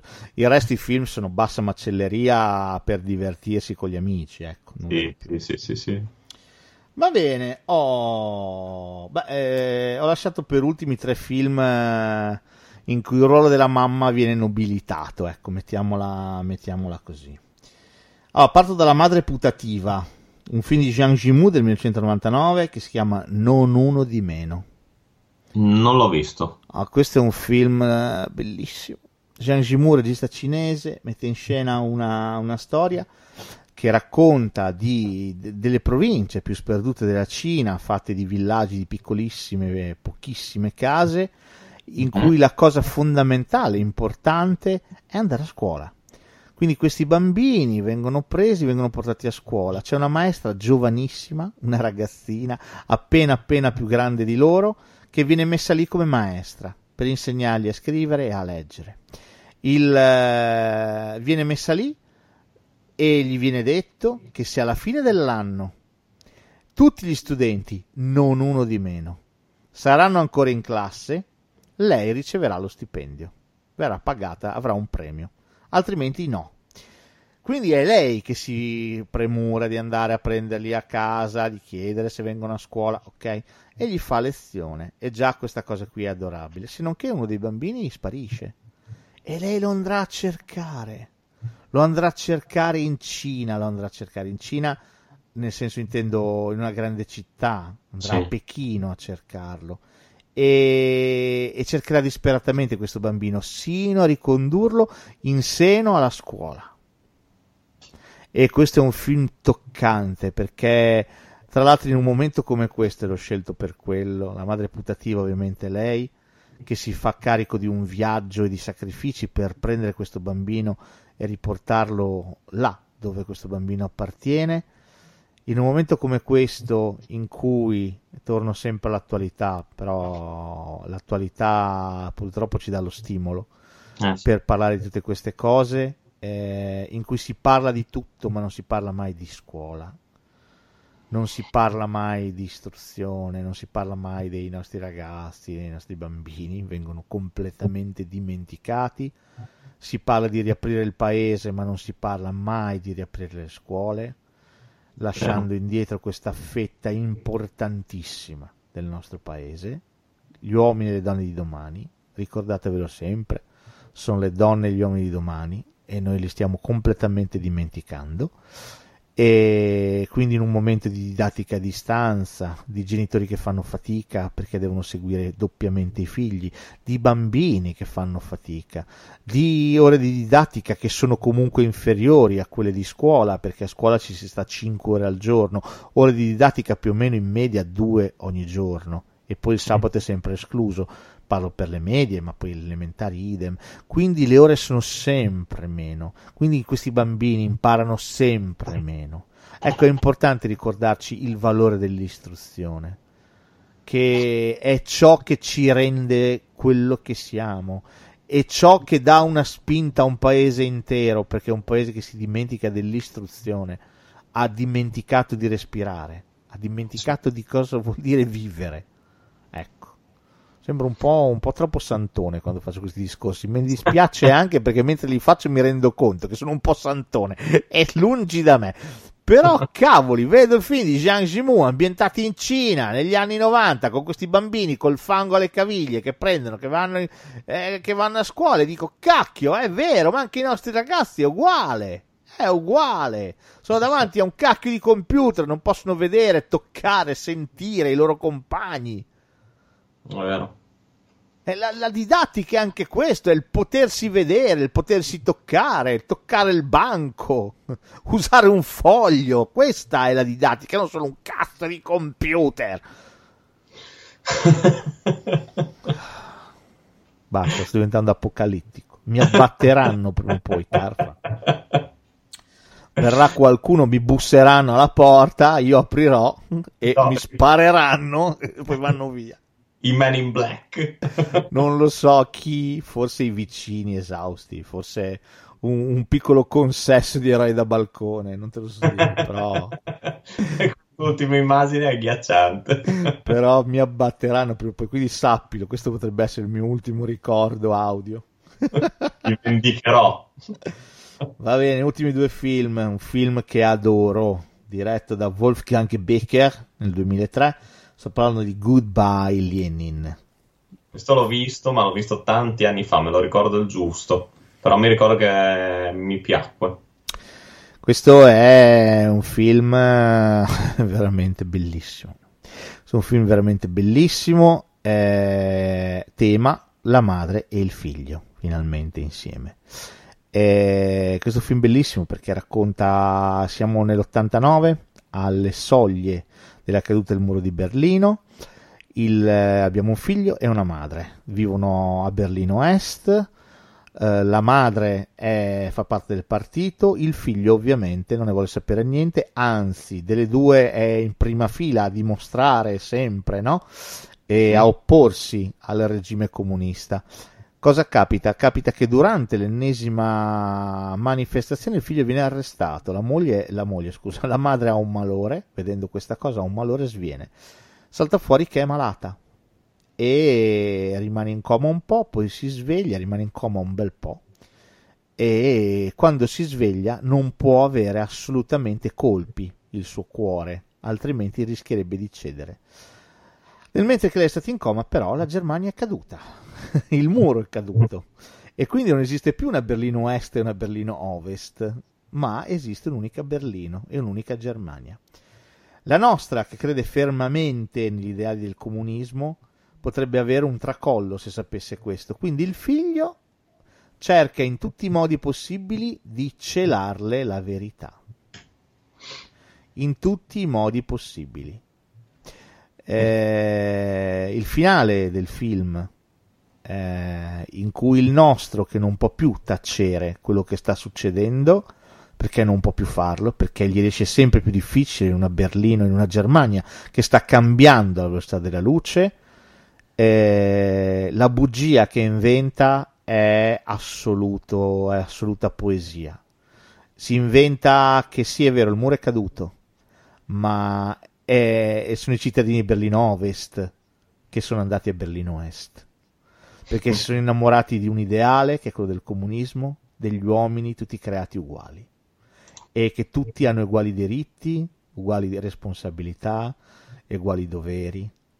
E quindi tutti quelli di Berlino Ovest si stanno riversando per le strade di Berlino Est. E il comunismo finalmente come sogno è attecchito, perché anche l'Occidente si è reso conto che vivere di edonismo e di materialismo è profondamente sbagliato e quindi ha abbracciato questa ideologia. Questa è la, è la bugia finale che si inventa questo figlio per questa madre. Una madre che non ha mai più di tanto capito, ma arriva a capire negli ultimi mesi della sua vita. Ed è un film toccante, è un film enorme dove dentro c'è tantissimo. C'è tanto del sogno, dell'utopia, del- della famiglia anche. È un film fantastico, Dubai Lenin. Fantastico. Sono, sono d'accordo. Sono d'accordo. eh, Anche questo non se ne sente più parlare, peccato, perché veramente. Sì, io lo vidi, mi sembra in tv, ma ti parlo già di anni fa. Io lo vidi al cinema, lo vidi ovviamente sempre e comunque con colei che sarebbe diventata moglie, compagna, amica fidata, madre di mia figlia e ci innamorammo di questo film e lo vedemmo un pomeriggio da soli al cinema, c'eravamo solamente noi e ci innamorammo di questa storia e di questa madre e di questo figlio e delle bugie adorabili che questo figlio inventa per ingannare una madre, anzi non per ingannarla, per cercare di farla vivere un po' più a lungo. Cercatelo, questo è un film strepitoso. Concludo, ultimo film con uh, la madre che fa la madre, la mamma che fa la mamma. Indovina mm-hmm. chi viene a cena di Stanley Kramer 1967. Bello questo film. Oh, questo film è talmente importante che bisognerebbe fare un podcast dedicato solamente a questo film. Sì, sì, sì, è bellissimo questo film. Importante perché è un film del 1967 e nel 68 negli Stati Uniti cade la segregazione razziale, vengono cambiate completamente le leggi. Sì è un film importante perché è l'ultimo film di Spencer Tracy che non arrivò nemmeno a vederlo finito, non lo vide concluso sullo schermo, morì prima.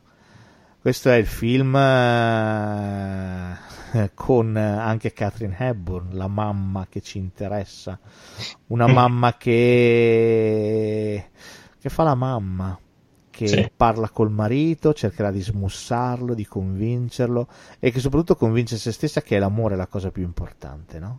Sì, sì, sì, proprio così. Eh, nella storia di questa figlia che porta a casa da due genitori bianchi e super benestanti un fidanzato nero, Sidney Poitier, sì, Oscar per lui, strepitoso Sidney Poitier, e di come Sidney Poitier parlando con loro dirà che se loro non danno il loro benestare lui non sposerà mai la loro figlia. E di come Spencer Tracy, il vecchio babau, come lo chiama lei, eh, inizialmente sia la persona più recalcitrante verso questa unione. Addirittura i genitori di lui, di Sidney Poitier, si opporranno, più lui che lei ovviamente. Perché la questione razziale è problematica da entrambi Beh, i lati. Sì, sì e però il discorso di Spencer Tracy nel finale di questo film appartiene alla leggenda della storia del cinema. Alla leggenda della storia del cinema. Quanto a voi due e ai problemi che dovrete affrontare, a me sembrano quasi inimmaginabili. Ma tra questi io non ci sono. E sono anche convinto che quando Cristina e io e sua madre avremo il tempo di parlargli, Neanche suo padre sarà più un problema. Voi però lo sapete, e io so che lo sapete, che cosa sfidate. Ci saranno cento milioni di persone qui negli Stati Uniti che si sentiranno disgustate, offese e provocate dal vostro atto.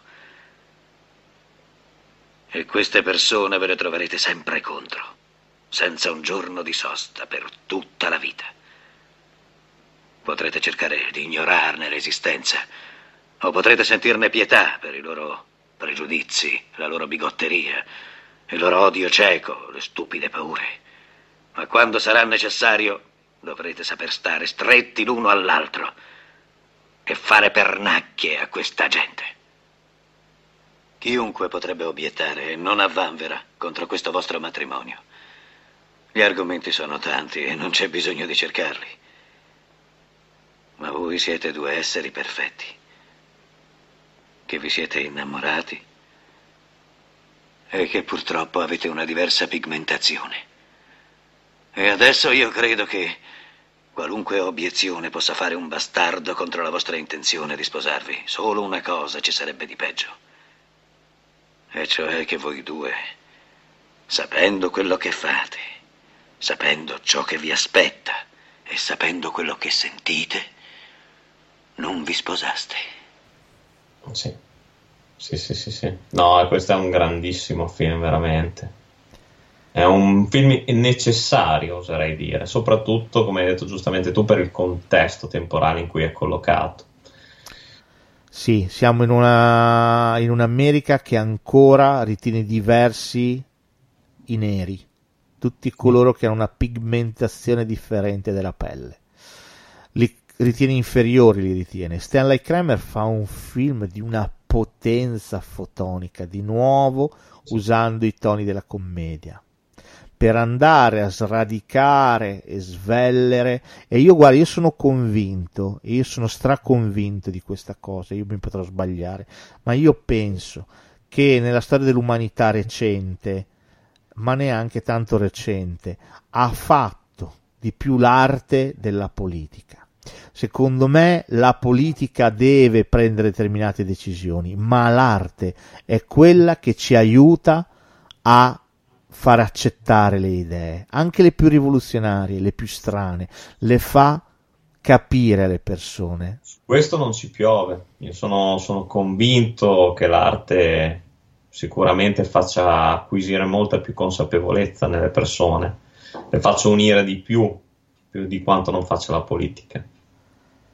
Questo film va in questo senso, questo film regala uno squarcio di speranza veramente di speranza in, uh, in un mondo che, che ne aveva bisogno, che ne aveva bisogno perché non aveva più bisogno di identificare l'altro come qualcosa di diverso, di sbagliato, come un nemico, sì. ma aveva bisogno di accettarsi l'un l'altro.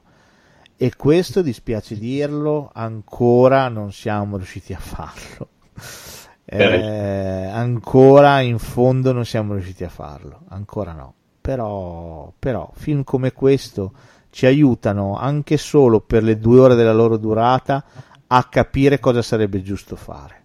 Sì. E più ne vediamo, più li facciamo girare, più li passiamo ai nostri cugini, genitori, zii, amici, più forse questa idea si radicherà nel loro futuro, nel loro, nel loro vissuto, ma soprattutto nel loro futuro. Per chi? Sì. Per le generazioni che verranno, che probabilmente impareranno ad amare di più, ad amare diversamente, a capire l'altro e ad accettarlo, perché poi capiranno che accettare l'altro significa poi accettare se stessi. Niente, un santone, un santone. Sì, un po' mi faccio anche cagare, ripeto, questa cosa basta, basta, deve finire. Va bene, vi salutiamo anche per questa puntata di Degenerando che è andata via, speriamo vi, sia, vi siate divertiti. Eh, speriamo che il tema della mamma, sotto tanti punti di vista differenti, vi abbia sollassato come ha sollassato noi. Tenetela stretta, coccolatela, abbracciatela fatela sentire importante e fatela sentire anche una donna. Vi vedo che la state stringendo troppo. La, si chiama omicidio dopo. Si chiama omicidio. non è che potete strangolarle e poi dire ah me l'ha detto Carfa no, eh no anche non perché vale. vedendo quello che scrivo magari qualcuno potrebbe anche non vale non vale Vabbè. Comunque. Grazie Yussi, come sempre, grazie a tutti voi che ci seguite. Grazie a tutti, grazie a chi ci manda i messaggi, a chi ci scrive, a chi ci suggerisce, a, a tutti, veramente a tutti, a chi ci ascolta. Grazie. E alla prossima. Alla prossima, ciao. Oh, well, there we are. Here's the theme music. Good night.